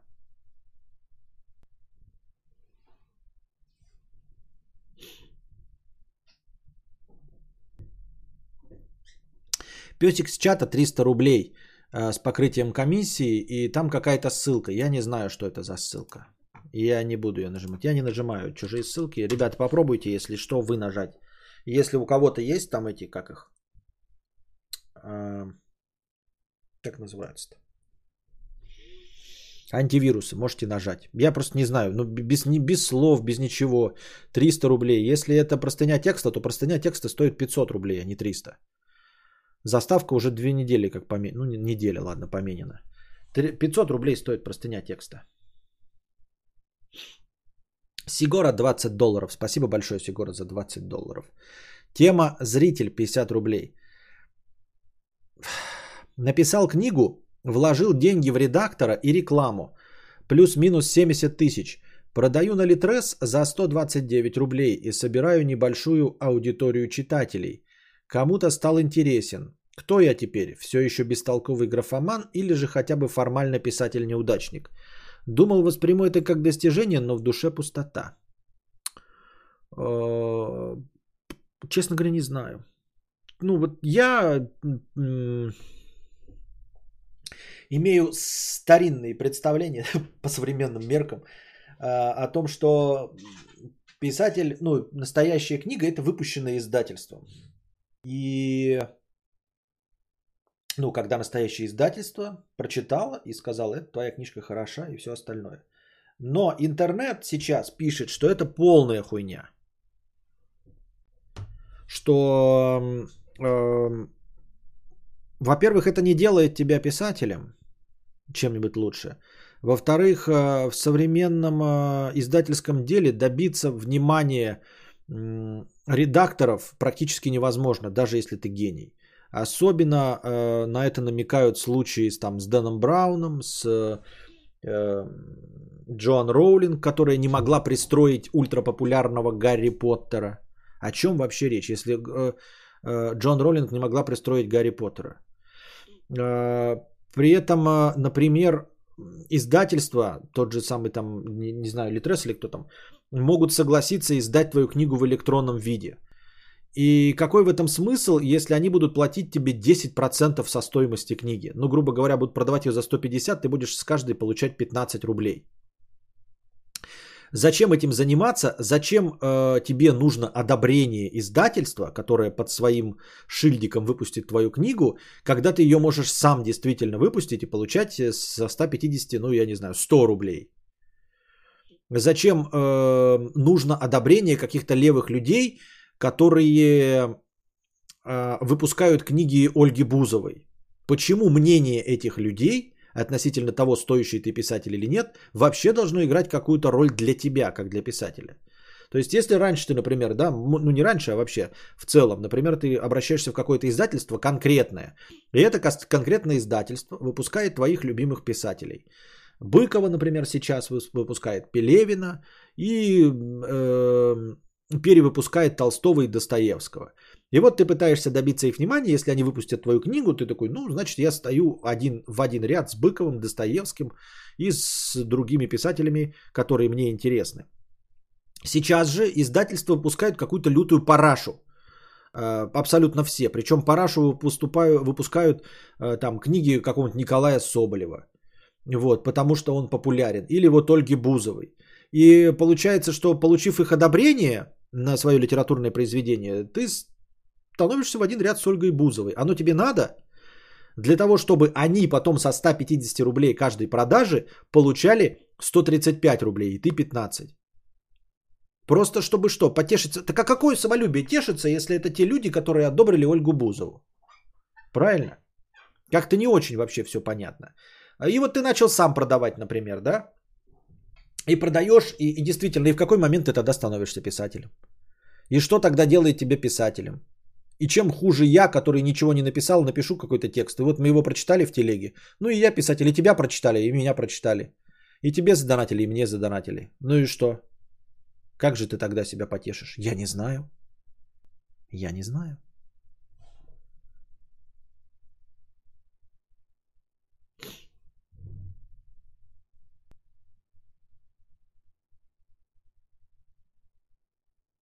Короче, я, может быть, это немножко переборщил с Степаном.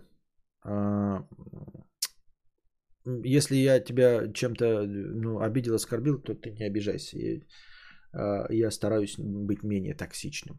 Но в целом, мне кажется, я просто ну, четко и пояснил свою позицию по части статистики, про отчимов и всего остального. Но если я там что-то упомянул, какие-то слова, то я не хотел тебя обидеть. Электронную можно из своего сайта продавать за сто пятьдесят рублей. Профит издательства разве что в распространении. Так и что, было бы какое-то распространение? А то вот Литрес нахуй нужен, блядь. Что там за распространение? Кто-нибудь по ссылке-то прошел? По ссылке-то кто-нибудь прошел, которую я кинул? Или вы ее не видели никто? Пам-пам-пам-парам-пам-пам.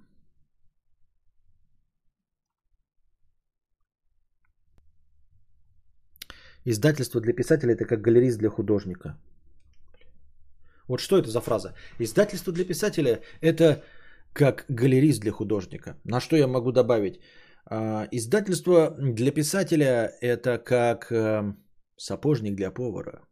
Безумно можно быть первым, безумно можно через стены. Что галерист для художника? Что, что и что? Галерист для художника – он кто? Он что?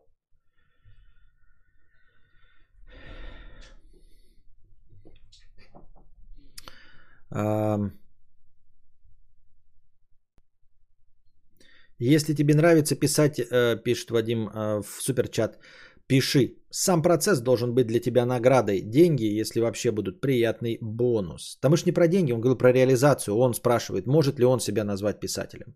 Могу ли я себя назвать писателем? Ну, на онлайн-сервисах есть аудитория, там, наверное, больше шансов собрать фан-базу. Рекомендации, наверное, на таких сервисах есть. Наверное. По ссылке вот что. Файлы были удалены по причине достигнут лимит на количество скачиваний. А, ну и все. Ну и все. Пам-пам-пам-парам-пам-пам. Пам-парам. Светослав. шестьсот шестьдесят шесть рублей с покрытием комиссии. Спасибо за покрытие комиссии. Костя, ты клевый, слушаю тебя постоянно, сопровождаешь меня во всех путешествиях. Благополучия тебе и твоей семье. И тебе спасибо за хороший содержательный э, финансовый донат. Алекс, тысяча рублей. Простыня текста. Двойная похвала скуке. Покрытием комиссии. Значительная часть того, что вам предстоит, будет востребована скукой. Известная под несколькими псевдонимами тоска, томление, безразличие, хандра, сплин, тягомотина, апатия, подавленность, вялость, сонливость, опустошенность, уныние и так далее, скука – сложное явление и в общем и целом продукт повторения. В таком случае, казалось бы, лучшим лекарством от нее должно быть постоянная изобретательность и оригинальность.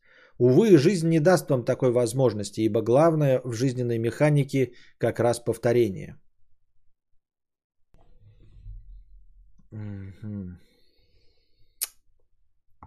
Можно, конечно, возразить, что постоянное стремление к оригинальности и изобретательности есть двигатель прогресса и тем самым цивилизации. Однако в чем состоит преимущество ретроспективного взгляда? Двигатель этот не самый ценный. Ибо если мы поделим историю нашего вида в соответствии с научными открытиями, не говоря уже об этических концепциях, результат будет безрадостный. Мы получим, выражаясь конкретнее, века скуки. Само понятие оригинальности или новшества выдает монотонность стандартной реальности, жизни, чей главный стих Нет стиль, есть скука. Этим она жизнь, этим она, жизнь, отличается от искусства, злейший враг которого, как вы, вероятно, знаете, клише. Поэтому неудивительно, что и искусство не может научить вас справляться со скукой.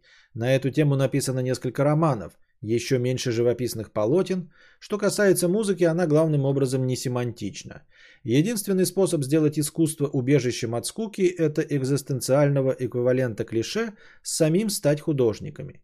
Но даже если вы шагнете в полном составе к пишущим машинкам, мольбертам и стейнвеям, полностью от скуки вы себя не оградите. Если мать скуки повторяемость, то вы, юные и дерзкие, будете быстро удушены отсутствием признания и низким заработком, ибо и то, и другое хронически сопутствует искусству. Одно это уменьшить перспективы оригинальности и изобретательности в качестве противоядий от скуки. Но даже в более монохромном мире другое осложнение с оригинальностью и изобретательностью состоит в том, что они буквально окупаются. При условии, что вы способны к тому или другому, вы разбогатеете довольно быстро. Сколько бы желательно это не было, большинство из вас знает по собственному опыту, что никто так не томим скукой, как богачи, ибо деньги покупают время, а время имеет свойство повторяться. Можно ожидать, что скука вас настигнет, как только первые орудия самоудовлетворения станут вам доступны. Благодаря современной технике эти орудия также многочисленны, как и синонимы скуки, ввиду их назначения. Помочь вам позабыть об избыточности времени их изобилия красноречиво. Вы вступаете в мир, где запись э, события умаляет само событие. В мир видео, стерео. Я хочу сказать тебе привет, наш старый знакомый, который раньше нам писал э, просто не текста. Это стопудово ты. Добро пожаловать. Ну, не добро пожаловать, конечно, обратно. Вот. Я помню, и я тебе говорил, что я не буду никак реагировать, потому что я не знаю, как на это реагировать. Я не улавливаю никаких мыслей. За твой донат спасибо большое. Я прочитаю это вслух, но я не понимаю ничего. Благодаря современной технике эти орудия также многочисленны, как и синонимы скуки. Ввиду их назначения помочь вам позабыть об избыточности времени и их изобилие красноречиво. Вы вступаете в мир, где запись... Соб... Ой, это я уже читал, да? Я даже не сразу понимаю, что я это уже читал. Вы вступаете в мир, где запись события умаляет само событие, в мир видео, стерео, дистанционного управления, тренировочных костюмов и тренажеров, поддерживающих вас в форме, чтобы снова прожить ваше собственное или чье-то еще прошлое, консервированного восторга, требующего живой плоти. Все, что обнаруживает регулярность, чревато скукой, в значительной степени относится и к деньгам, к самым, э, как к самим банкнотам, так и обладанию ими. Разумеется, я не собираюсь объявлять бедность спасением от скуки, хотя святому Франциску, по-видимому, удалось именно это. Все, что вам, может предложи, вам можно предложить, быть осторожнее с деньгами, ибо нули в ваших счетах могут превратиться в ваш духовный эквивалент. Потенциально ищущие, имущие, вам наскучит ваша работа, ваши друзья, ваши супруги, ваши возлюбленные, вид из вашего окна, мебель или обои в вашей комнате, ваши мысли, вы сами. Соответственно, вы попытаетесь найти пути спасения. Кроме приносящих удовлетворение вышеупомянутых игрушек, вы сможете принять меня, э, приняться менять места работы, жительство, знакомых, страну, климат. Вы можете предаться промискуитету, алкоголю, путешествиям, урокам кулинарии, наркотикам, психоанализу. Впрочем, вы можете заняться всем этим одновременно, и на время это поможет, может вам помочь. До того дня, разумеется, когда вы проснетесь в своей спальне среди новой семьи и друзей, других обоев, в другом государстве и климате, с кучей счетов от вашего турагентства и психоаналитика, но с тем же несвежим чувством по отношению к свету дня, льющемуся через окно. Вы натягиваете ваши кроссовки, обнаруживаете, что у них нет шнурков, за которые бы вы дернули себя из того, что вновь приняло столь знакомый облик. В зависимости от вашего темперамента или возраста, вы либо запаникуете, либо смиритесь с привычностью этого ощущения, либо вы еще раз пройдете через мороку перемен. Невроз и депрессия войдут в ваш лексикон, таблетки в вашу аптечку. В сущности, нет ничего плохого в том, чтобы превратить жизнь в постоянный поиск альтернатив, чехарду работ, супругов, окружения и так далее, при условии, что вы можете себе позволить элементы и путаницу в воспоминаниях. Это положение, в сущности, было достаточно воспитано на экране и в романтической поэзии. Загвоздка, однако, в том, что вскоре этот поиск превращается в основное занятие, и ваша потребность в альтернативе становится равна ежедневной дозе наркомана. Когда вас одолевает скука, переда... предайтесь ей. Пусть от вас зависит, погрузитесь, достаньтесь до дна. Вообще с неприятностями правило таково. Чем скорее вы коснетесь дна, тем, тем быстрее выплываете на поверхность. Идея здесь, пользуясь словами другого великого англоязычного поэта, заключается в том, чтобы взглянуть в лицо худшему. Причина, по которой скука заслуживает такого пристального внимания, в том, что она представляет чистое, неразведенное время во всем его повторяющемся избыточном э, монотонном великолепии. Предаться скуке значит осознать свою незначительность. Если требуется парализующая волю скука, чтобы внушить это, тогда да, здравствует скука. Вы незначительны, потому что вы конечны. Однако, чем вещь конечнее, тем больше она заряжена жизнью, эмоциями, радостью, страхами, страданием. Ибо бесконечность не особенно оживлена, не особенно эмоциональна. Ваша скука, по крайней мере, говорит об этом, поскольку ваша скука есть скука бесконечности. Уважайте в таком случае ее происхождение и по возможности не меньше, чем свое собственное, поскольку именно предчувствие этой бездушной бесконечности объясняет интенсивность человеческих чувств, часто приводящих к зачатию новой жизни. Это не значит, что э, вас назначили, вас зачали от скуки или что конечное порождает конечное, хотя и то, и другое может звучать правдоподобно. Это скорее наводит на мысль, что страсть есть привилегия незначительного, поэтому старайтесь оставаться страстными, оставаться хладнокровием с... с хладнокровием созвездием. Страсть прежде всего лекарство от скуки, еще, конечно, боль. Физическая боль, чем душевная обычная спутница страсти, хотя я не желаю вам ни той, ни другой. Однако, когда вам больно, вы знаете, что, по крайней мере, были обмануты своим телом или своей душой. Если вы находите все это мрачным, вы не знаете, что такое мрак. Если вы находите это несущественным, я надеюсь, что время докажет вашу правоту. Ибо что... То, что предстоит вам, замечательное, но утомительное странствие. Вы сегодня садитесь, так сказать, на поезд, идущий без расписания. Никто не может сказать, что вас ожидает, менее всего те, кто остается позади. Однако единственное, в чем они могут вас замерить, что это путешествие в один конец. Поэтому попытайтесь извлечь некоторые утешения из мыслей, что как бы ни была неприятна та или иная станция, стоянка, там не вечно. Поэтому никогда не застревайте там даже... Даже когда вам кажется, что вы застряли. Это место сегодня становится вашим прошлым. Отныне оно будет для вас уменьшаться, ибо этот поезд в постоянном движении. Поэтому посмотрите на него последний раз, пока оно еще имеет свои нормальные размеры. Пока это еще э, не фотография. Посмотрите на него со всей нежностью, э, на которую вы способны, ибо вы смотрите э, на свое прошлое. Взгляните, так сказать, в, в лицо лучшему. Ибо я сомневаюсь, что вам когда-либо будет лучше, чем здесь.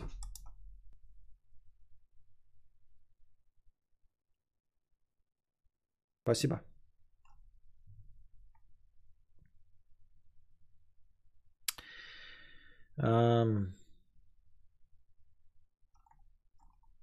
Я прочитал все. Спасибо. Жижа без покрытия комиссии. Константин, сообщение в чате, суперчат нельзя отправлять? Почему? Можно. Мне пишут, что невозможно отправить сообщение. Это потому, что я забанен? Разбань, пожалуйста, годового подписчика. Я не знаю, почему это. Я разбанил тебя. Анстопик пятьдесят рублей. Да хули вы ноете? Я в двадцать семь тоже э, хочу ничего не делать и в итоге умереть. Денег только дайте, да побольше. Кайф. Э, провинциал, стройка на даче, тысяча рублей. Я становлюсь похож на деда, который травит шутки, которых никто не понимает. Костик становится похож на деда, который на все брюзжит. Каким дедом быть хуёвей? Страшно ли стареть под кадавра? И чтобы что? Я не знаю, ну, наверное, это вопрос к зрителям, а не ко мне. Ах, это был Иосиф Бродский, ребята. Это был не наш эталонный душнило. Это был Иосиф Бродский, похвала скуки. Но, ну, типа, хорошо. Если это был Иосиф Бродский, то хорошо. Видимо, метамодерн... Сейчас посмотрим. Видимо, метамодерн...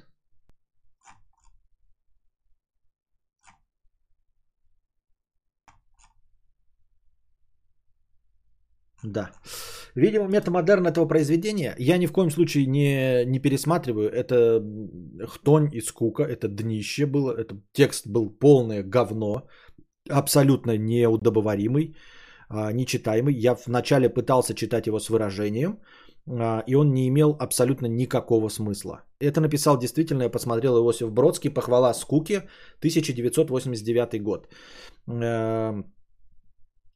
Видимо, это и был постмодерн «Похвала скуки», в том смысле, что он показал, что такое скука, как можно текстом создать абсолютную скуку.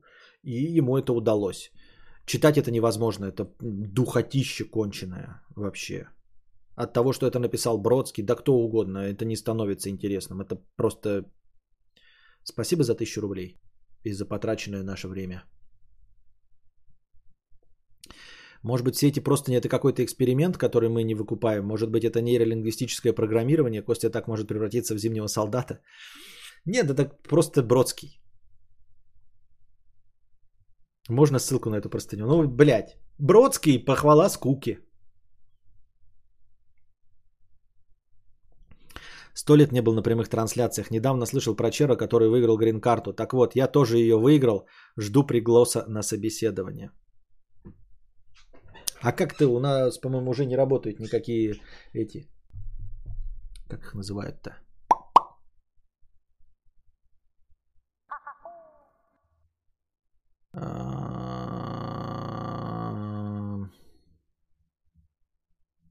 Писинг-пауза, короче.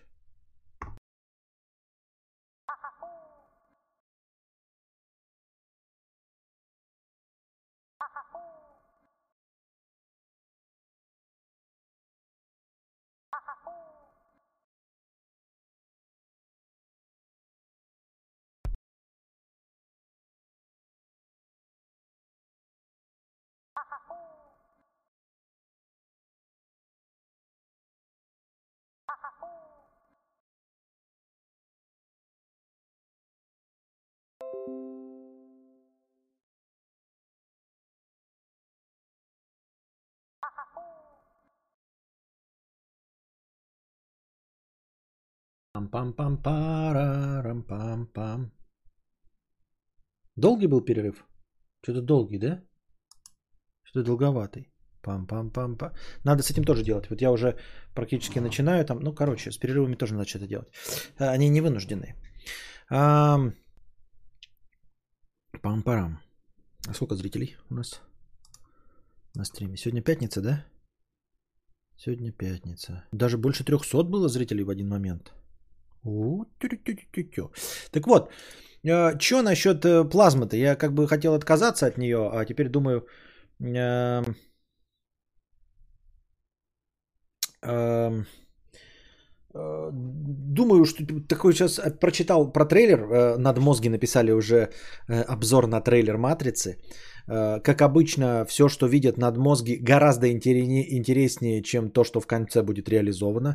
Как это происходило с «Терминаторами», новыми частями, с «Матрицами два и три». Я помню тоже э, то, что писали...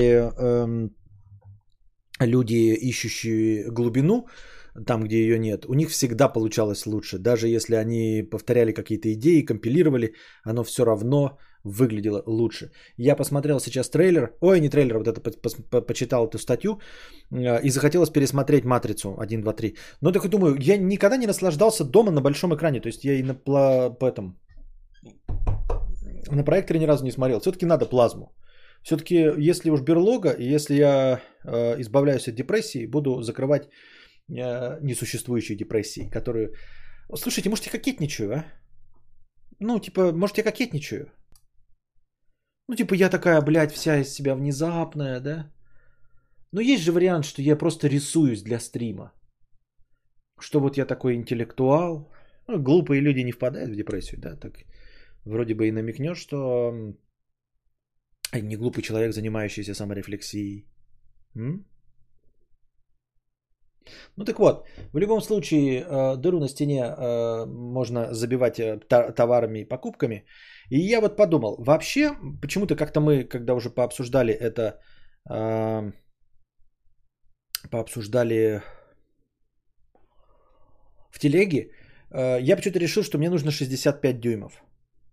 шестьдесят пять дюймов. Но вот он, вот человек пишет, Дмитрий Прохоров, не знаю, что это за циферки значит, но я подозреваю, что пятьдесят восемь это дюймаж. Так смотрите, значит, согласно ГОСТам, согласно рекомендациям, нужно сидеть от экрана на расстоянии от один целых два - один целых семь, один целых семь размера диагонали. Соответственно, ну, берем усредненное от один целых два до один целых семь, полтора. Соответственно, если у вас диагональ телевизора метр, то сидеть нужно в полутора метрах от телевизора.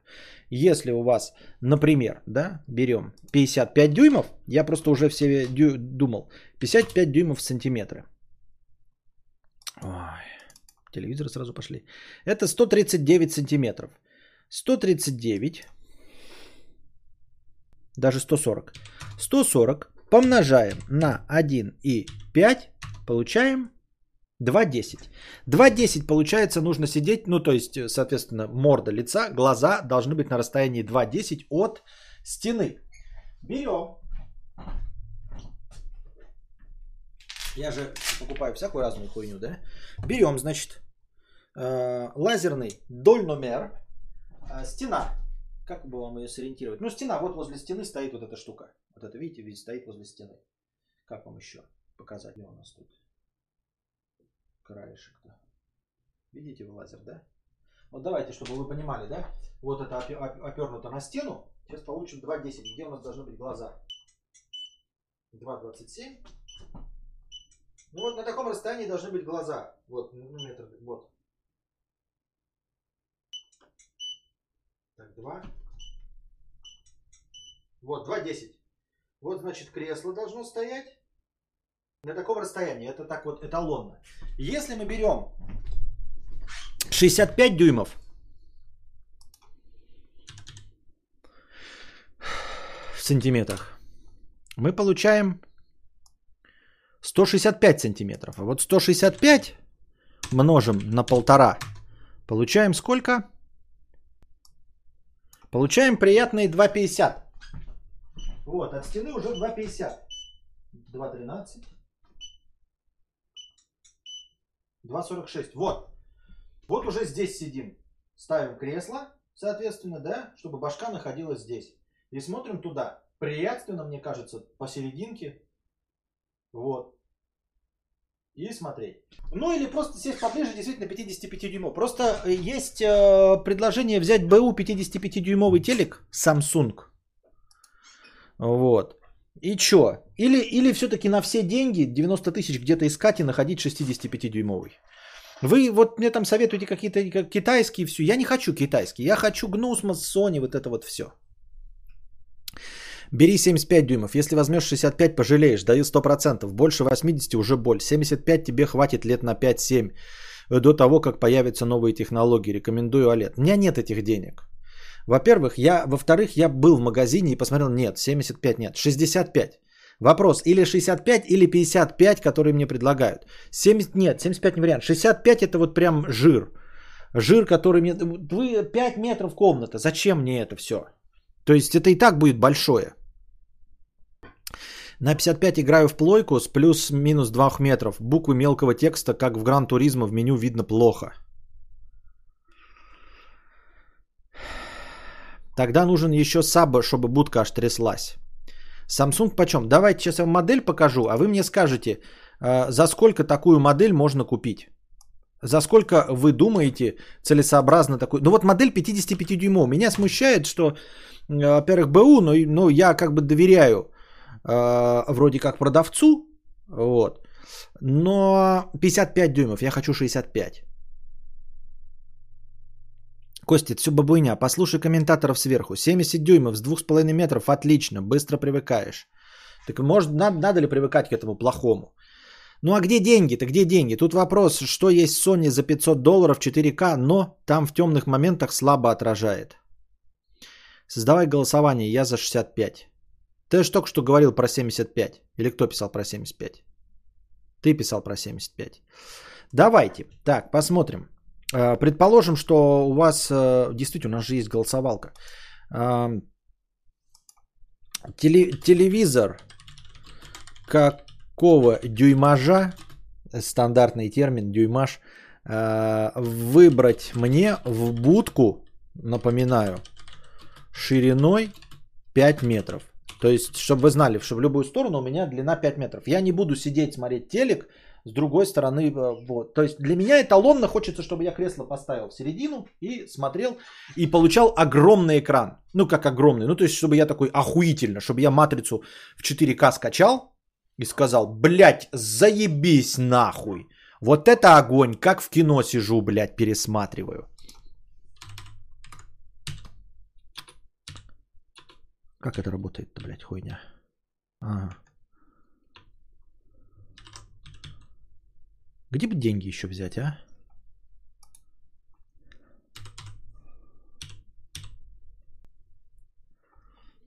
Опрос, опрос, хуй в нос. И где опрос? А, вот он, появился. Так. Разница между шестьдесят пять и пятьдесят пять уже космическая. В плане денег. Взял шестьдесят пять, так как семьдесят пять просто не помещается на стене. семьдесят пять будет обогревать хатон вместо, вместо обогревателя. семьдесят пять дюймов. Так, семьдесят пять. семьдесят пять дюймов в сантиметрах. Ну это метр девяносто, это, это, блядь, на тридцать сантиметров выше меня. А сто шестьдесят пять это мой рост. Во, шестьдесят пять дюймов это мой рост ведь. В сантиметрах, правильно? Ну-ка. Да, это мой рост в сантиметрах. По диагонали. Проголосовать дело нехитро, вот купить. Наверное, все-таки шестьдесят пять. Ну какие, блядь, метр девяносто, два метра? Вы что, ебнулись, что ли? Ну. Нет, если бы я был миллионщик, то может быть, да. Но я не миллионщик. Правильно. Костя, там матрица ВА, это мусор. Или ай пи эс, или о лед. Про кого ты говоришь? Про кого? Кто матрица, что? Этот сам с Авито тридцать тысяч. Я взял шестьдесят так. На стене не помещу. Ну, два метра, да, на стене. Вы че? Ну, это, блядь, всю стену. Ну, не всю, конечно, но, блядь, изрядно займет. Изрядно. Нахуй надо, мне кажется. Тебе под кино или Егоры? Под кино. Под кино. Под кино. Если еще под Егоры, то крайне рекомендовал бы брать с эйч ди ар, соответственно, меньшего размера, чтобы в бюджет вложиться. Нет, кино. Кино. Не, ну, Егоры, да, но нет. Типа второстепенно тридцать процентов. Костя, ни в коем случае не бери с матрицей ВА. Это мусор. Только о лед или ай пи эс. Ну, а и какой вопрос бюджета? Так, а как мне расширить-то? Я хочу посмотреть. шестьдесят пять процентов побеж... шестьдесят пять дюймов побеждает. Э-э- исходил из двух компонентов. Чтобы это был реальный четыре ка без белых пикселей. Э-э- чтобы это был эл джи, потому что у них самое вменяемое ПО.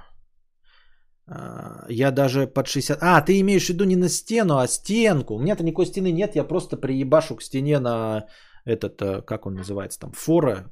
Как там? Фото? Фофо? четыреста на четыреста. Ну, держалка.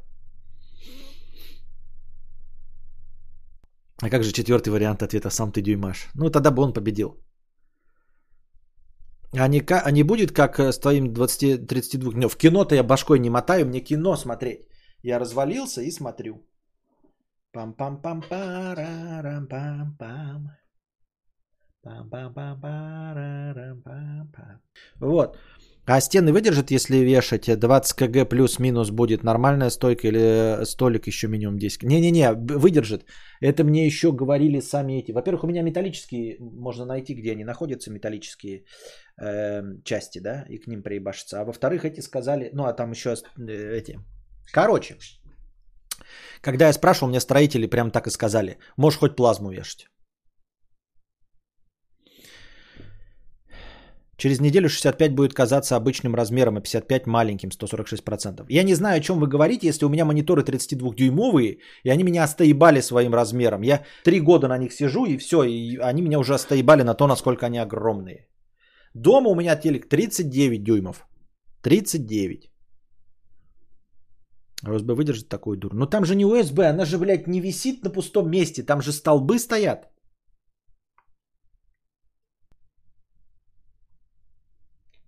Ну, а из шестидесяти пяти дюймового это девяносто одну тысячу мне надо. Но я увидел хорошие телеки. Вот я же вам кидал. Пост посмотрите в телеге. Я вам кидал. Где взять девяносто одну тысячу? Вот семьдесят пять АУ семьдесят пять семьдесят. А, это сто девятнадцать тысяч. Нет, много. Вот. А, подождите. А, это семьдесят пять дюймов. Нахуй мне семьдесят пять дюймов. Вот. шестьдесят пять АУ семьдесят пять семьдесят. девяносто одна тысяча. шестьдесят пять АУ семьдесят пять семьдесят. Как вам? Это Гнусмос тоже. Ау. семьдесят пять семьдесят. Кто там пишет, что про какие-то матрицы ВА, блядь, что-то еще? Проверьте, вот этот шестьдесят пять АУ семьдесят пять семьдесят. Какой? Даже дело же просто в деньгах. Да, да, дело просто в деньгах. Тебе с этим телевизором жить еще долгое время, поэтому лучше не спешить и продолжить копить на телевизор без компромиссов. Хорошая мысль, но кино смотреть уже охота. Обратим внимание на мой месседж. Ни в коем случае. Так вот, я тебя спрашиваю, это ВА, не ВА, что ты доебал меня? о лед, не о лед, вот что это, куда это, что?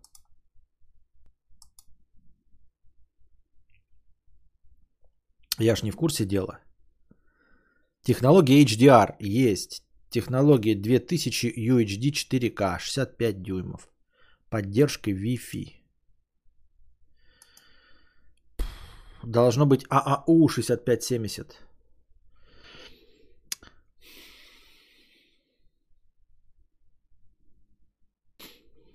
А чё в смысле? Пык пятьдесят рублей. А чё в смысле плазму в будку? А семья старый телек смотреть будет? Доминика Торетто на тебя нет. Да, это ради вставки в семью. Да, да, да.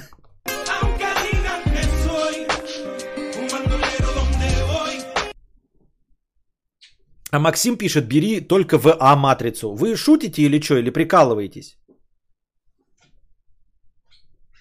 Как вас определить? А, семья а, не смотрит телек. Понимаешь, пока еще Костик не смотрит телек. А потом, а потом, а потом там нет места. Там не надо. Вот там шестьдесят пять дюймов, кстати, нет. Вот здесь, да, шестьдесят пять дюймов, а там точно нет. Там вообще нет места в дома. Дом шестьдесят пять квадратов у нас весь. О чем вы говорите? У меня будка тридцать квадратов. Половина дома. Там в зале нет места. Там, где висит телек, он висит тоже на стене. Там вообще без вариантов. шестьдесят пять дюймов. Ну, на данном моменте. Тем более ребенок будет близко сидеть к нему. Он же, о, ты же его не посадишь. Это здесь я поставлю себе кресло кайфово, а ребенок-то не будет сидеть на таком расстоянии. Там поэтому... Ну, сейчас вообще телек там не включается, так что. Там я новости смотрю по утрам колхозанские и все. Ну, как по утрам? По моим меркам утро, два часа дня. Вы меня троллируете или что? Вообще, лучше деньгами, конечно, помогите. Давайте, разовый донат, девяносто одна тысяча, я завтра поеду за этим, блядь, Самсунгом, привезу его нахуй. И мы будем здесь с товарищем сидеть, в десны целоваться и кино смотреть. В чем разница между матрицами? Быстро умирают, чеш... Я вот тоже, да, вот все эти разговоры, а про что они, я не понимаю. Пам-пам-пам-парам-пам-пам. Ой. Так. Пам-пам-пам. Philips пятьдесят плюс семьдесят шесть ноль пять. У меня такой. Стоил двадцать пять. Хороший, качественный, доступный четыре ка. пятьдесят дюймов. Мне нужно шестьдесят пять. Что ты мне пятидесятидюймовый ты советуешь? Алло, Алексей Михайлович. Антон. Изображение говна. ай пи эс более яркий, о лед более контрастный, с правдоподобным черным цветом. Остальное не рассматривай. Короче. Почему Максим говорит, что ВА нормально? Раз. Мне кажется просто, что ВА от какого-нибудь Sony будет хорош и лучше, чем ай пи эс от э, э, Ксонгьяна. Брать новейшие технологии я бы лучше для дома потом действительно в далекое будущее рассмотрел, когда там Костик подрастет и будет смотреть телевизор. Смотрите, у меня здесь идеальные киношные условия. Мне не нужен вот этот вот яркость и контрастность особенная, по-честному-то, да? Потому что, я вам говорил, у меня одно окошко, и это окошко всегда закрыто. У меня идеальный полумрак. Я сижу один, стены темные. То есть добиваться какой-то ультраяркости, которая борется э, с солнечным светом, пробивающим сквозь ростовые окна в пол, мне не надо. То есть переплачивать ради этой новой технологии о лед контраста не вижу никакого по, по большей части смысла. Мне нужна хорошая четыре ка картинка, смотреть кино. И вообще я рассчитываю на то, что это будут киностримы, которые вы редко заказываете. Но типа я буду ставить камеру, вы на меня направляете, я буду сидеть смотреть на большом экране кино. У ВА лучший цветовой охват и контраст, лучше черные цвета. Но если вы даже не можете сойтись на одном, это значит, что все эти технологии нахуй мне не впоролись. Ну, то есть, если бы технология реально имела смысл, вы сошлись бы на одном, тогда можно было сказать, что какая технология говна. Если вы не можете сойтись на одном мнении, значит, лучшей технологии нет, а это значит, что все они равны. По большей части. Я правильно понимаю? Вопрос, где мне достать девяносто одну тысячу рублей? Так, чтобы меня не ёбнули дома. Потому что...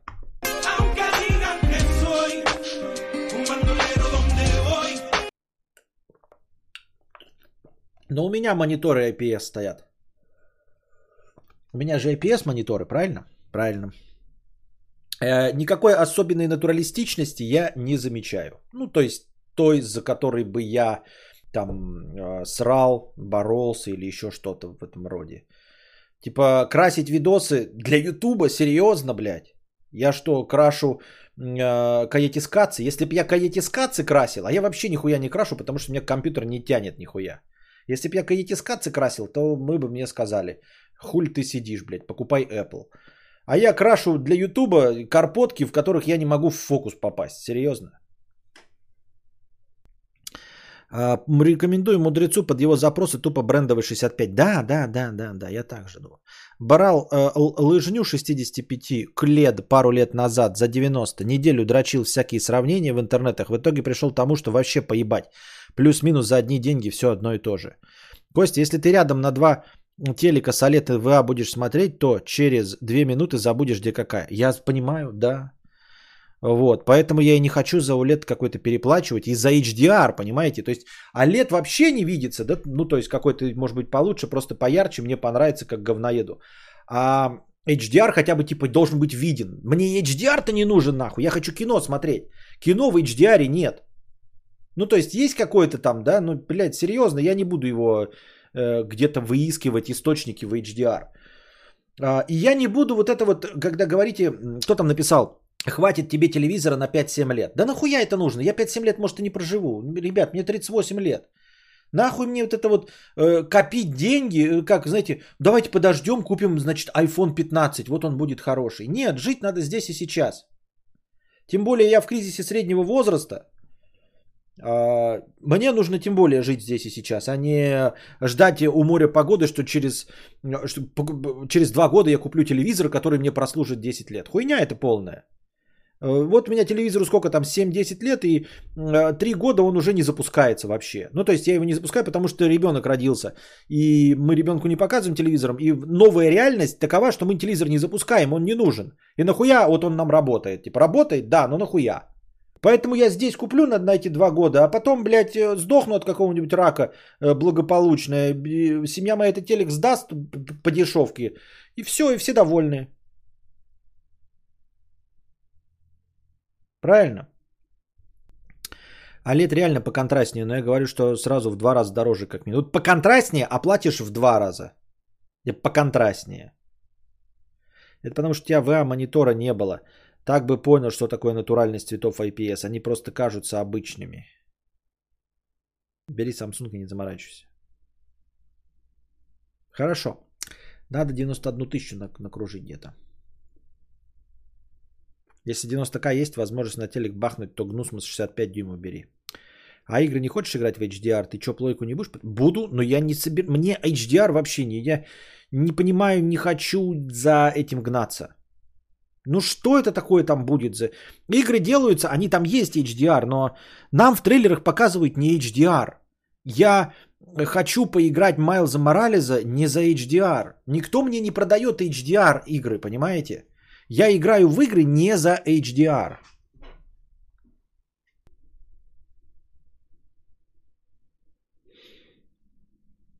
У меня эйч ди ар подрубается только в играх, но там ап значительно, даже на пи эс четыре Slim картинка достойная получается. Наверное, в диапазоне семьдесят-девяносто сейчас уже у всех он идет по дефолту. А, так он и есть, да, кстати, за девяносто одну тысячу там есть эйч ди ар. О чем мы тогда вообще ебем вала? Че мы ебем вала? Мне нужно шестьдесят эф пи эс, консоли гейминг, шестьдесят эф пи эс и все. И четыре ка. шестьдесят эф пи эс, четыре ка. И я хочу вот киностримы. Вот вы бы мне еще заказывали фильмы. Извините. Блядь, как... короче, надо машинку купить. А, да, я уже говорил, да, что сегодня день рождения у Костика было. И он, э, я ему показывал машинку, которую хочу.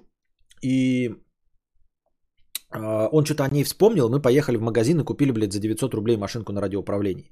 Она не поворачивает руль, она едет только вперед и взад. Ну и уже само ощущение охуенное. Я хочу теперь машинку на радиоуправлении, которую я себе выбрал. В пределах десять тысяч. Надо брать. Это уматно. Это прикольно, блядь. Потому что это в траве сразу застревало, а та не будет застревать, и можно на улице играть. Развести эйч ди ар в телеках без о лед. На коробке могут что удобно писать про эйч ди ар десять и так далее, но чтобы он работал, яркость должна быть от сто сорок, от четырехсот пятидесяти нит.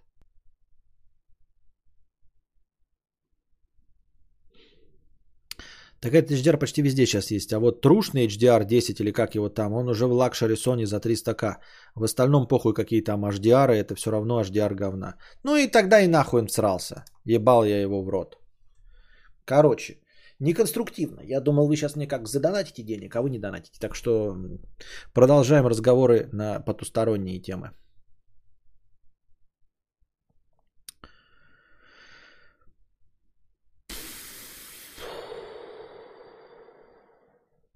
Коллекционер пятьдесят рублей с покрытием комиссии. Здравствуй, богатей, Константин э, и чат. Сегодня я решил очистить свою тридцатитерабайтную коллекцию порно, ибо заебался сортировать это все, создавать папки и так далее. Порнозависимость — это не миф и не шутки, тупо отбирают большую часть времени. Понятно, мне это непонятно. Я не вижу смысла вообще с современным интернетом дрочить на порно. Я имею в виду дрочить не в смысле теребить писюн, это будьте здрасте, а ментально дрочить, набирая. Ты же все время ищешь какое-нибудь новое посмотреть, что-нибудь для разнообразия. Нахуя видос, на который ты уже дрочил, его себе сохранять? Машинка будет после телека или после метеостанции? Машинка будет э, раньше всего. Машинка, а потом будет радио. Не, ну если я говорю, если бы э, ввалилось денег девяносто одна тысяча, я бы, конечно, купил телек. Но не ввалится. Вообще мне, ребята, на, на дворе одиннадцатое сентября. Э, мне бы нужно было бы очень сильно сейчас построить себе навес на машины, над машиной. Вот это, блядь, срал да упал. А я не могу, как, чтобы вы тоже чувствовали, что вы не такие, не одни такие, со своей блестящей риторикой и ораторским мастерством я терпеть не могу договариваться со строителями. То есть это для меня боль. Я не могу собраться, все лето не мог собраться, всю весну собраться, чтобы позвонить, выбрать строителей и начать с ними взаимодействовать. Я не могу этого сделать. Вот. Не могу я это сделать, не могу.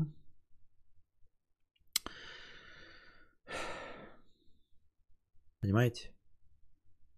Потому что представляю, как это сложно находить новых, как это с ними вот эта вот вся вата взаимодействия. Как это хорошо, когда ты действительно становишься, вот какой-то уровень богатства достигаешь, когда у тебя есть помощник, и который помощник за тебя все это делает.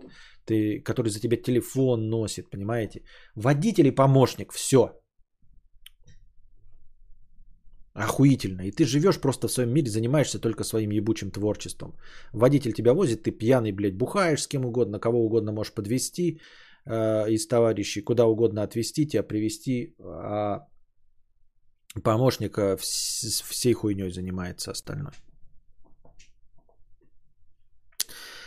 Прикинь просто, что легче договориться со строителями или каждый день лопатой снег махать. Так она не каждый день, редко. Машешь всего раза три-четыре, так чтобы прям машешь.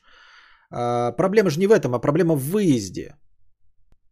Не помахать лопатой, а что выезжать из говна. И, каждый раз... и ты каждый раз выезжаешь, каждый раз говно, и каждый раз выезжаешь. Ну и въебать туда денег надо, ребята, гораздо больше, чем в телек. Понимаете?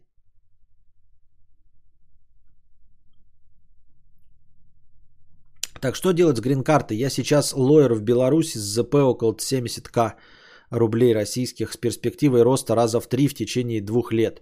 Метаюсь и не могу найти конечное решение. Да не знаю я, что делать тебе с грин-картой. Америка очень спорная страна. Очень спорная страна. В Америку хотелось бы ехать, вот знаете, с Америкой это идеально, когда ты уже э, наворовал, о, назаработал денег дофига, вот, и можешь там не работать э, и наслаждаться свободным воздухом Америки. А вот это все остальное, когда ты будешь перебиваться и снимать дешевые квартиры, и работать на дешевых работах, такое себе. Вот, когда есть деньги, ты можешь такой, знаешь, и ждешь. У тебя уже есть миллионы, э, все. И ты ж под каждый год подаешь, и тебе хуяк в одиннадцать годов тебе говорят, вы выиграли грин-карту, и ты заебись, блядь. И сразу едешь в Йеллоустоун, покупаешь себе там домик и охуительно кайфуешь в этом домике. А так вот это ехать куда-то работать, блядь, с работы на работу. Хуй знает. Извините меня, будьте здрасте. Надо меньше материться, я опять что-то стал побольше материться. В Америке заебись, когда ты дуров. Да, когда есть денежки, вот это все. А так не особенно. Говоришь ты сейчас с радостной улыбкой, сейчас же одиннадцатое сентября, и тут я немного напрягся, что тебя вдруг так радостно от этого стало. С какой радостной улыбкой? Ни с какой не с радостной улыбкой. Что вы несете? Ничего подобного я не говорил с радостной улыбкой. Я сказал, ребята, наступило одиннадцатое сентября и пожаловался, что уже поздно, что все время все потеряно, что я все лето не делал навес, и что сейчас начнутся дожди, снег, и град и прочее, и я не смогу выезжать. Я пожаловался, что наступило уже пол, э, половина сентября. Какая радостная улыбка? Что ты несешь? Ой, блядь, какую хуйню мне какой-то пишете, блядь, на, забирай, не буду сейчас говорить.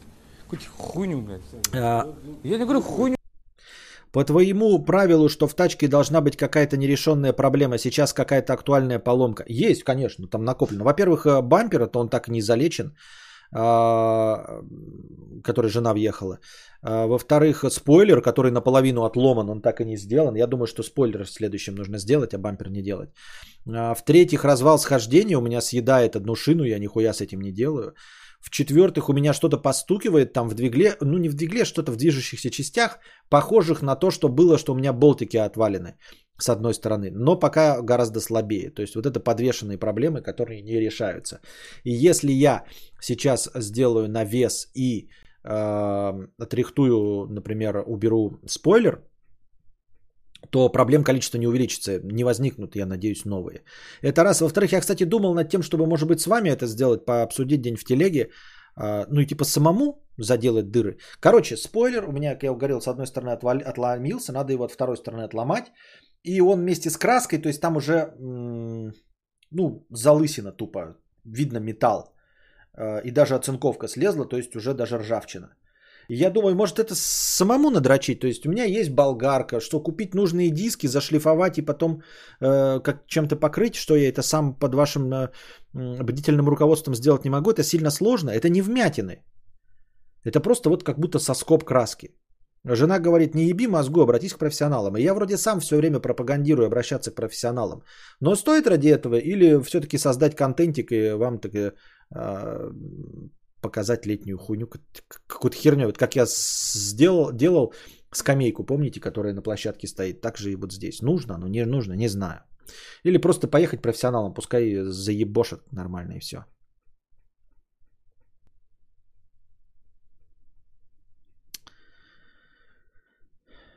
Да, двадцать лет э, теракту э, одиннадцатого сентября с башнями-близнецами ровно. Э, сочувствуем американцам. Надеемся, что больше это никогда ни с кем не случится. Вообще нет, я хипстер делал подобное. Мне тоже кажется, что несложно. Это же не выгибать что-то там. А просто вот снять, потом зачистить, да, какой-то болгарочкой. И потом чем-то покрыть. Просто посмотреть даже инструкции какие-то в Ютубе. Наверняка есть готовые решения. Не знаю твою ситуацию. Может быть, заказать бетона, машину самому разровнять и потом купить снегоуборочный комбайн. Я... О чем ты говоришь? Я не понимаю. Мне навес что? Бетон разровнять? И как только я возьмусь сам разровнять... У меня спину схватило, ребята. Я вам рассказывал, что я семь метров почистил водосток. Лопатой помахала, у меня три дня назад спину схватило. Какой бетон разровнять, Елена Алексеева? Какой бетон разровнять?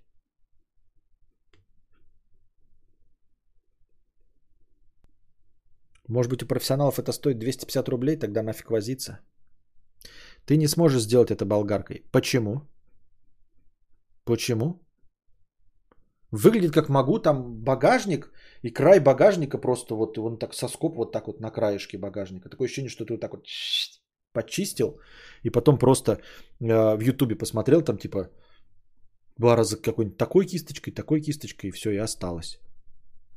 Не думаю, что какие-то люди за двести пятьдесят рублей мне будут там выравнивать линию горизонта. У твоего деда просто не было Ютуба, он бы его тебе сейчас посоветовал. Кого? Что? Что? Так.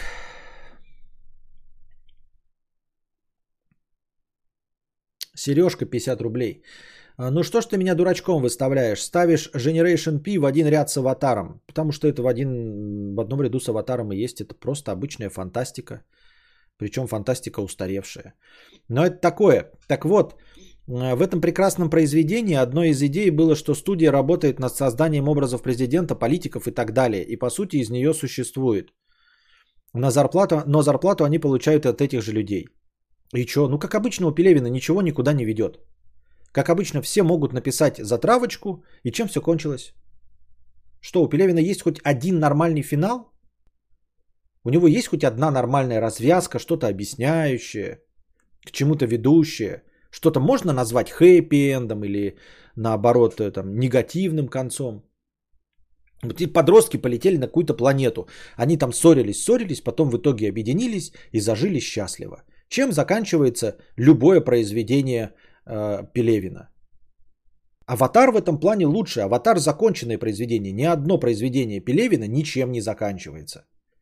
Все пишут затравки, а потом что? А потом главный герой, блядь, въебал наркоты, объелся грибов, встретил э, рогатого Будду, они там что-то с ним поговорили, потерял связь с реальностью, взошел сиреневый закат. Вот концовка всех книг Пелевина.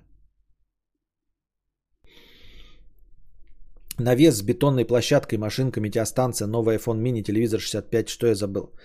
Так, навес с бетонной площадкой, машинка на радиоуправлении, радиоприемник за пятнадцать тысяч, погодная станция за шестьдесят девять, iPhone тринадцать mini, телевизор шестьдесят пять дюймов и Dodge Challenger.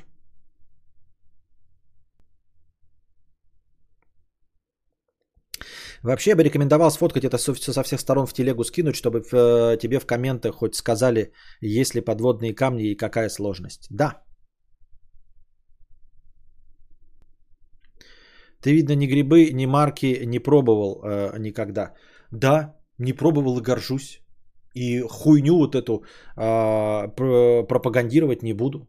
Потому что это тупизна. Если ты не можешь ни грибов, без грибов и марок ничего осознать, если ты не можешь рефлексировать без грибов и марок, ты скучный, глупый, ограниченный человек.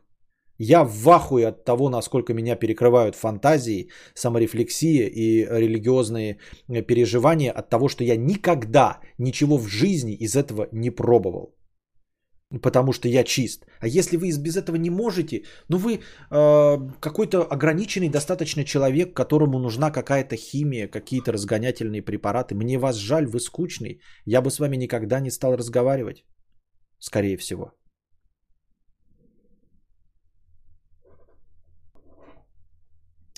Пам-пам-пам-парам-пам-пам.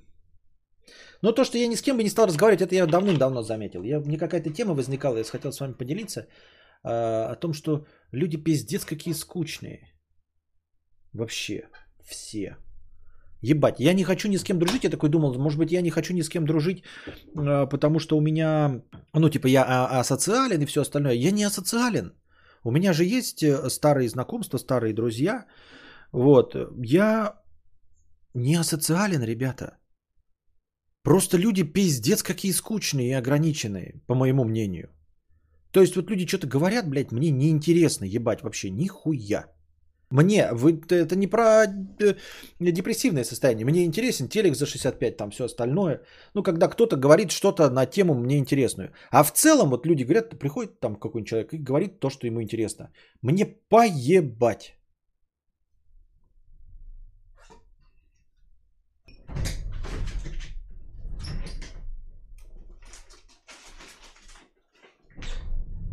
Вот, и поэтому читать про наркоманскую дрочь, типа, ой, писатель пробовал грибы, там ЛСД, и вот он для себя что-то открыл. Блядь, вообще не интересно, что ты для себя открыл в наркотическом угаре. Ты скучный человек. Я имею в виду писатель. Мне вообще не интересно, что ты там для себя открыл в наркотическом угаре. Ну что тебе, ну типа описывают галлюцинации. Галлюцинации – это проекции твоего разума. Ну того, кто принимает наркотики. Я осуждаю и ни в коем случае не пропагандирую. Это для всех остальных скучно, просто пиздец.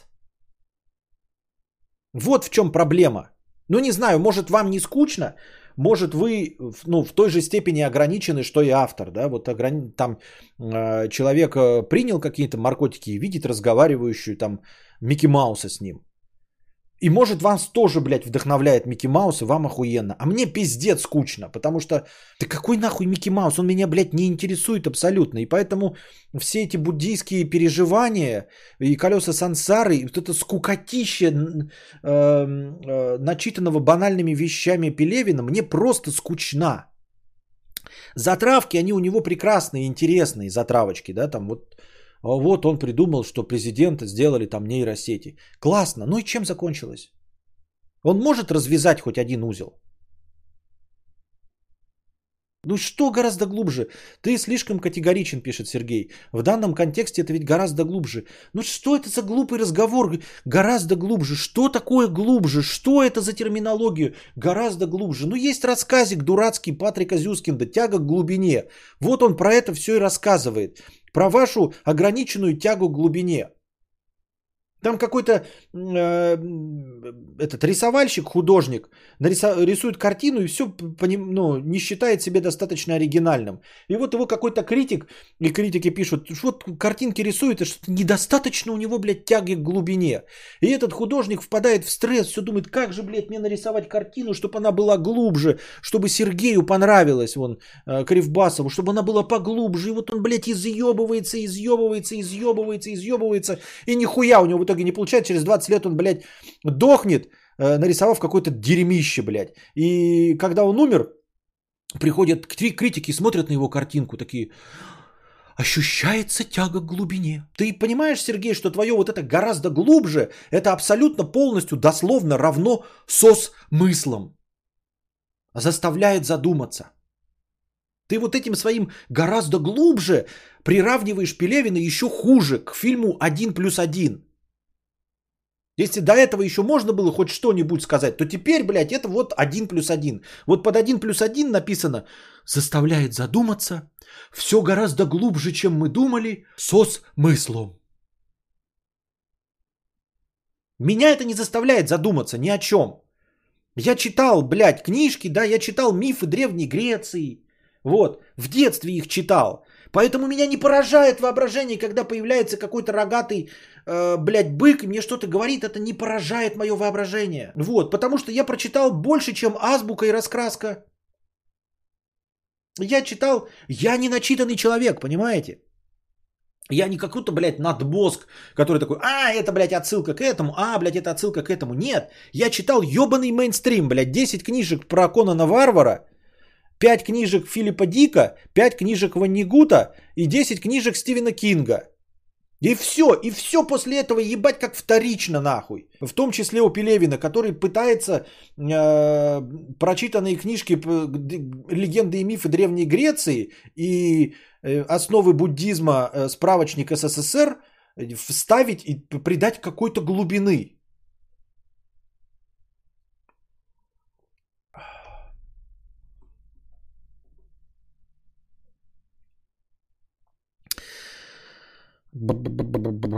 Мятный пряник пятьдесят рублей.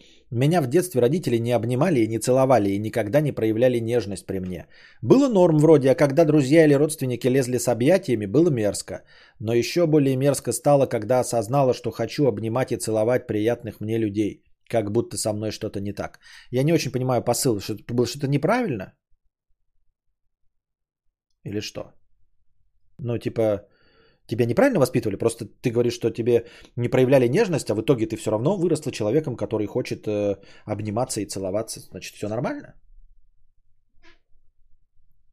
Ты не думал, что он высмеивает эти мифы? Да мне похер, понимаешь? Это неинтересно, это скучно. Это все равно, что сказать, что какой-то там стендапер тоже там высмеивает, э, как этот, э, Энди Кауфман э, высмеивает пороки общества. Да мне насрано, это просто скучно. Энди Кауфмана смотреть скучно, это хуета, вот и все. Не, это мое мнение, я ни в коем случае не навязываю его мам. Если вы тащитесь, но он же популярный, это самый лучший, самый известный писатель, даже по мнению моего любимого Дмитрия Быкова. Так что мне-то что, я ж не авторитет в этом деле, я колхозан, в которого можно плюнуть и размазать. Скорее всего, конечно, гений это Пелевин. А... Вот и все. Я просто свое мнение высказываю. Вот. И Энди Кауфман это не, не, не... Самое лучшее, что есть у Энди Кауфмана, это его биография, где его сыграл э, Джим Керри. Все. Я смотрел эти гениальные его э, пост, постмодерно стендап. Хуйня! Ребята, а на самом деле я прикидывался, я не долбоеб. Нет, ты долбоеб. Я на самом деле делал пост-кринж, блядь. Это хуета называется. Как ты ее не назови. Артхаус, пост-кринж, блядь. Просто хуйня. Мое мнение... Ну, я опять, когда говоришь мое мнение, такое ощущение, что я достаточно высокомерен. Нет, я к тому, что наоборот, я колхозан, вы можете меня не слушать абсолютно нисколько. Сережка, пятьдесят рублей. В этом же и есть как, как бы такой парадокс. В книге, конечно, эта идея гораздо более развернута со своими нюансами, но саму суть-то теории заговора Пелевин объяснил. Ну и что? Она не такая уж и э, хитрая, эта теория заговора, где что, президенты, э, плоды рук э, маркетологов? Ебать, как оригинально. Даже то, что он это в двадцатом веке написал. Это как... Я вспоминаю, ребята, я старый. Я помню, как люди анонировали на «Матрицу», да? И говорили, пиздец, как оригинально. Меня в ахуе, мне знаете, как воротило вот в самый момент выхода «Матрицы», когда люди просто, блядь, дрочили на охуенность «Матрицы». Знаете почему? Они, короче, говорили, «Матрицы, охуеть, какая оригинальная идея! Роботы, в конечном итоге искусственный интеллект захватил человечество. Этого никто никогда раньше не показывал. Это пиздец, как оригинально! Ты не понимаешь, когда...» Блядь, тогда я был Петей. «Ты не, не понимаешь, блядь, Константин!» «Это же, блядь, не... блядь, это так оригинально! Ты понимаешь, искусственный интеллект!» Как будто бы в будущем в один прекрасный момент он взял и победил человечество и поработил его. Это же уму непостижимо. Я такой, да в смысле, блядь, Терминатор, ёптыть? В смысле, блядь, Терминатор, ёптыть? Ну мы же его вместе смотрели. Скайнет. Он же, блядь, это же, это же, блядь, Скай. В смысле оригинальная идея? Блядь, я такой... И главное, в «Матрице» есть масса прекрасных вещей, да, там супер новые эти, эти какие-то э, э, спецэффекты, там классная постановка драк, может быть какая-то философия. Но меня поражало, когда люди основным достоинством «Матрицы», при всех ее достоинствах других, преподносили именно оригинальную идею о том, что вот, блядь,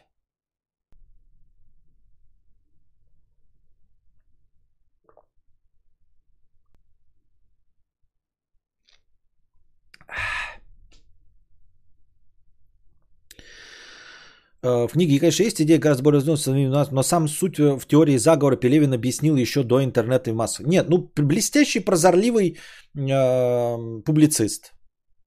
Угадал. Молодец. Ну, не, хорошо, как писатель, э, как писатель-фантаст угадать э, будущие тенденции. Угадать тенденции. Он же не угадал, что президентов заменили. Может быть, когда-то в далеком будущем что-то там и будет, но на данный момент он просто угадал интересы. То есть сейчас это в черном зеркале показывает. Но никакого отношения это как не имело к реальности, так и не имеет к реальности. То есть э, угадать реальность он не смог. Наверное, поскольку телек раньше был тем же интернетом, просто лента бесконечной инфы и так далее. Так вот. И это ты называешь фантастикой? Да, я называю это фантастикой. Я называю это фантастикой. В этом плане даже э, банальный э, этот, э, тысяча девятьсот восемьдесят четыре, который тоже, по сути дела, формально-то фантастика, но он целиком и полностью посвящен вот этой морально-этической проблеме решать, что есть свобода, что есть власть. Имеешь ли ты право считаться властью, если ты э, не насаждаешь свое мнение при помощи силы? Если человек что-то делает не из-под палки, то с чего ты уверен, что он это делает по твоей указке, а не по собственному желанию? И что такое сломать человека и, завер... и заставить поверить его в то, что дважды два пять? И вот э, затравочка, простая фантастика, а раскрывается это все при помощи психологизма. Никогда этого ничего у Пелевина не видел. Я видел простую фантастику, как у Паланика. Все. В этом нет же чего плохого. Вы видите глубокую философию, а я вам скажу, что э, у меня есть подружки, которые видели глубокую философию в, Пауле, в Пауло Коэльо и во всех его книгах «Алхимик», там «одиннадцать минут», прекрасных, оригинальнейших идеях. Охуительная, блядь, философия. Но со временем, конечно, они теперь открещиваются и говорят, что никогда такого не было, блядь, никогда мы Пауло Коэльо не считали, блядь, глубоким философом. Поди ж ты.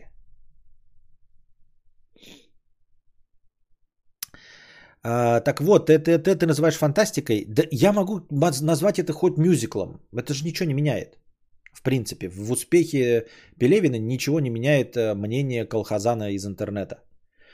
Последним книги Пелевина, конечно, точечно нужно читать. По одной книге в год не очень-то легко, наверное. Не так ли, Костя? Да. Ну, продуктивен, умеет писать. Так я завидую любому человеку продуктивному. И Бузовой, она гораздо продуктивнее меня. Если ты хочешь меня потроллить тем, что я не написал ни одной книги, а Пелевин пишет по одной в год, ну так я и ролики снимаю раз в три года, а Бузова снимает каждый день, и Дава снимает каждый день, ты не поверишь. Вот. Поэтому э, любая продуктивность, конечно, вызывает у меня зависть, особенно продуктивность, приносящая деньги. В общем, чего... Что-то очень жестко и необоснованно, но буллинг, ты к нему относишься, по-видимому, сравни, сравнив с аватаром. Я могу легко и просто относиться к нему максимально жестко. Я не могу к тебе, Сергей Кривбасов, относиться жестко. Или к любому из присутствующих. А к людям, на которых, которым на меня абсолютно насрать, я могу легко и просто. Вы поймите, понимаешь, Сергей Кривбасов, я никогда не скажу, что ты плохой там, да, или недостойный человек. Потому что ты услышишь мое мнение. Вот. Я не хочу стеять тебе негатив. Пелевин никогда обо мне не узнает. Понимаешь? То, что я его сейчас поношу и говорю, что он там бездар... Могу сказать, я ни в коем случае так не считаю.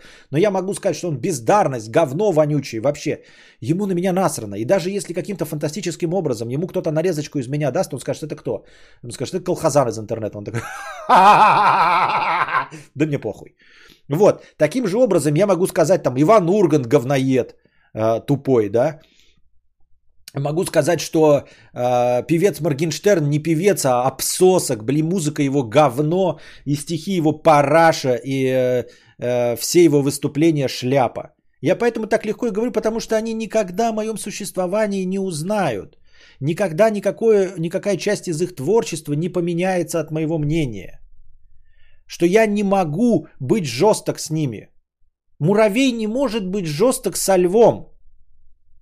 С муравей, муравей может быть жесток с муравьем. Он может, муравей может оскорбить муравья. Льва может оскорбить лев. Муравей льва оскорбить не может. Понимаете, я не могу оскорбить Моргенштерна вообще. Я все, что угодно могу сказать про то, что делает Моргенштерн, если вдруг... он каким-то образом проникнется моей жизнью, меня, муравья, он может просто сказать, и где твой навес, блядь? А где твоя плазма? Вонючая плазма шестьдесят пять дюймовая. И все. Уел, блядь. И я сразу порвусь на месте, нахуй, от его правоты. Поэтому я могу сколько угодно прыгать моськой на слона Пелевина и его заслуги смешивать с говном, потому что, ну, я никто и звать меня никак. Это дает мне не право, это дает мне просто возможность быть свободным в своих... А что так я далеко в минус ушел, ребята? Где ваши? Что?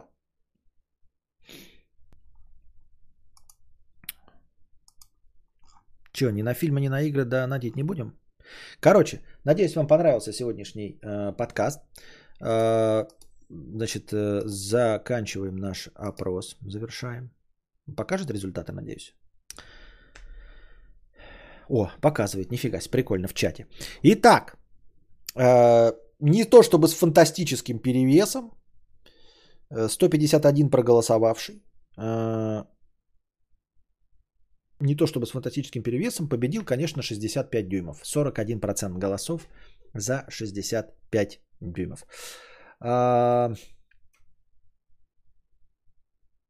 Приходите завтра, приносите добровольные пожертвования, донатьте в межподкасте, потому что теперь, как вы видели и обратили внимание, стрим начинается сразу с изрядного хорошего настроения, плюс полторы тысячи благодаря спонсорам, и все остальное межподкастовое идет плюсом, увеличивает хронометраж, хронометраж стрима. Но и не забывайте становиться спонсорами, чтобы всегда было полторы тысячи хорошего настроения. А пока держитесь там, вам всего доброго, хорошего настроения. Сколько я рассказал хорошего настроения? Хорошего настроения и хорошего настроения. Хорошее настроение.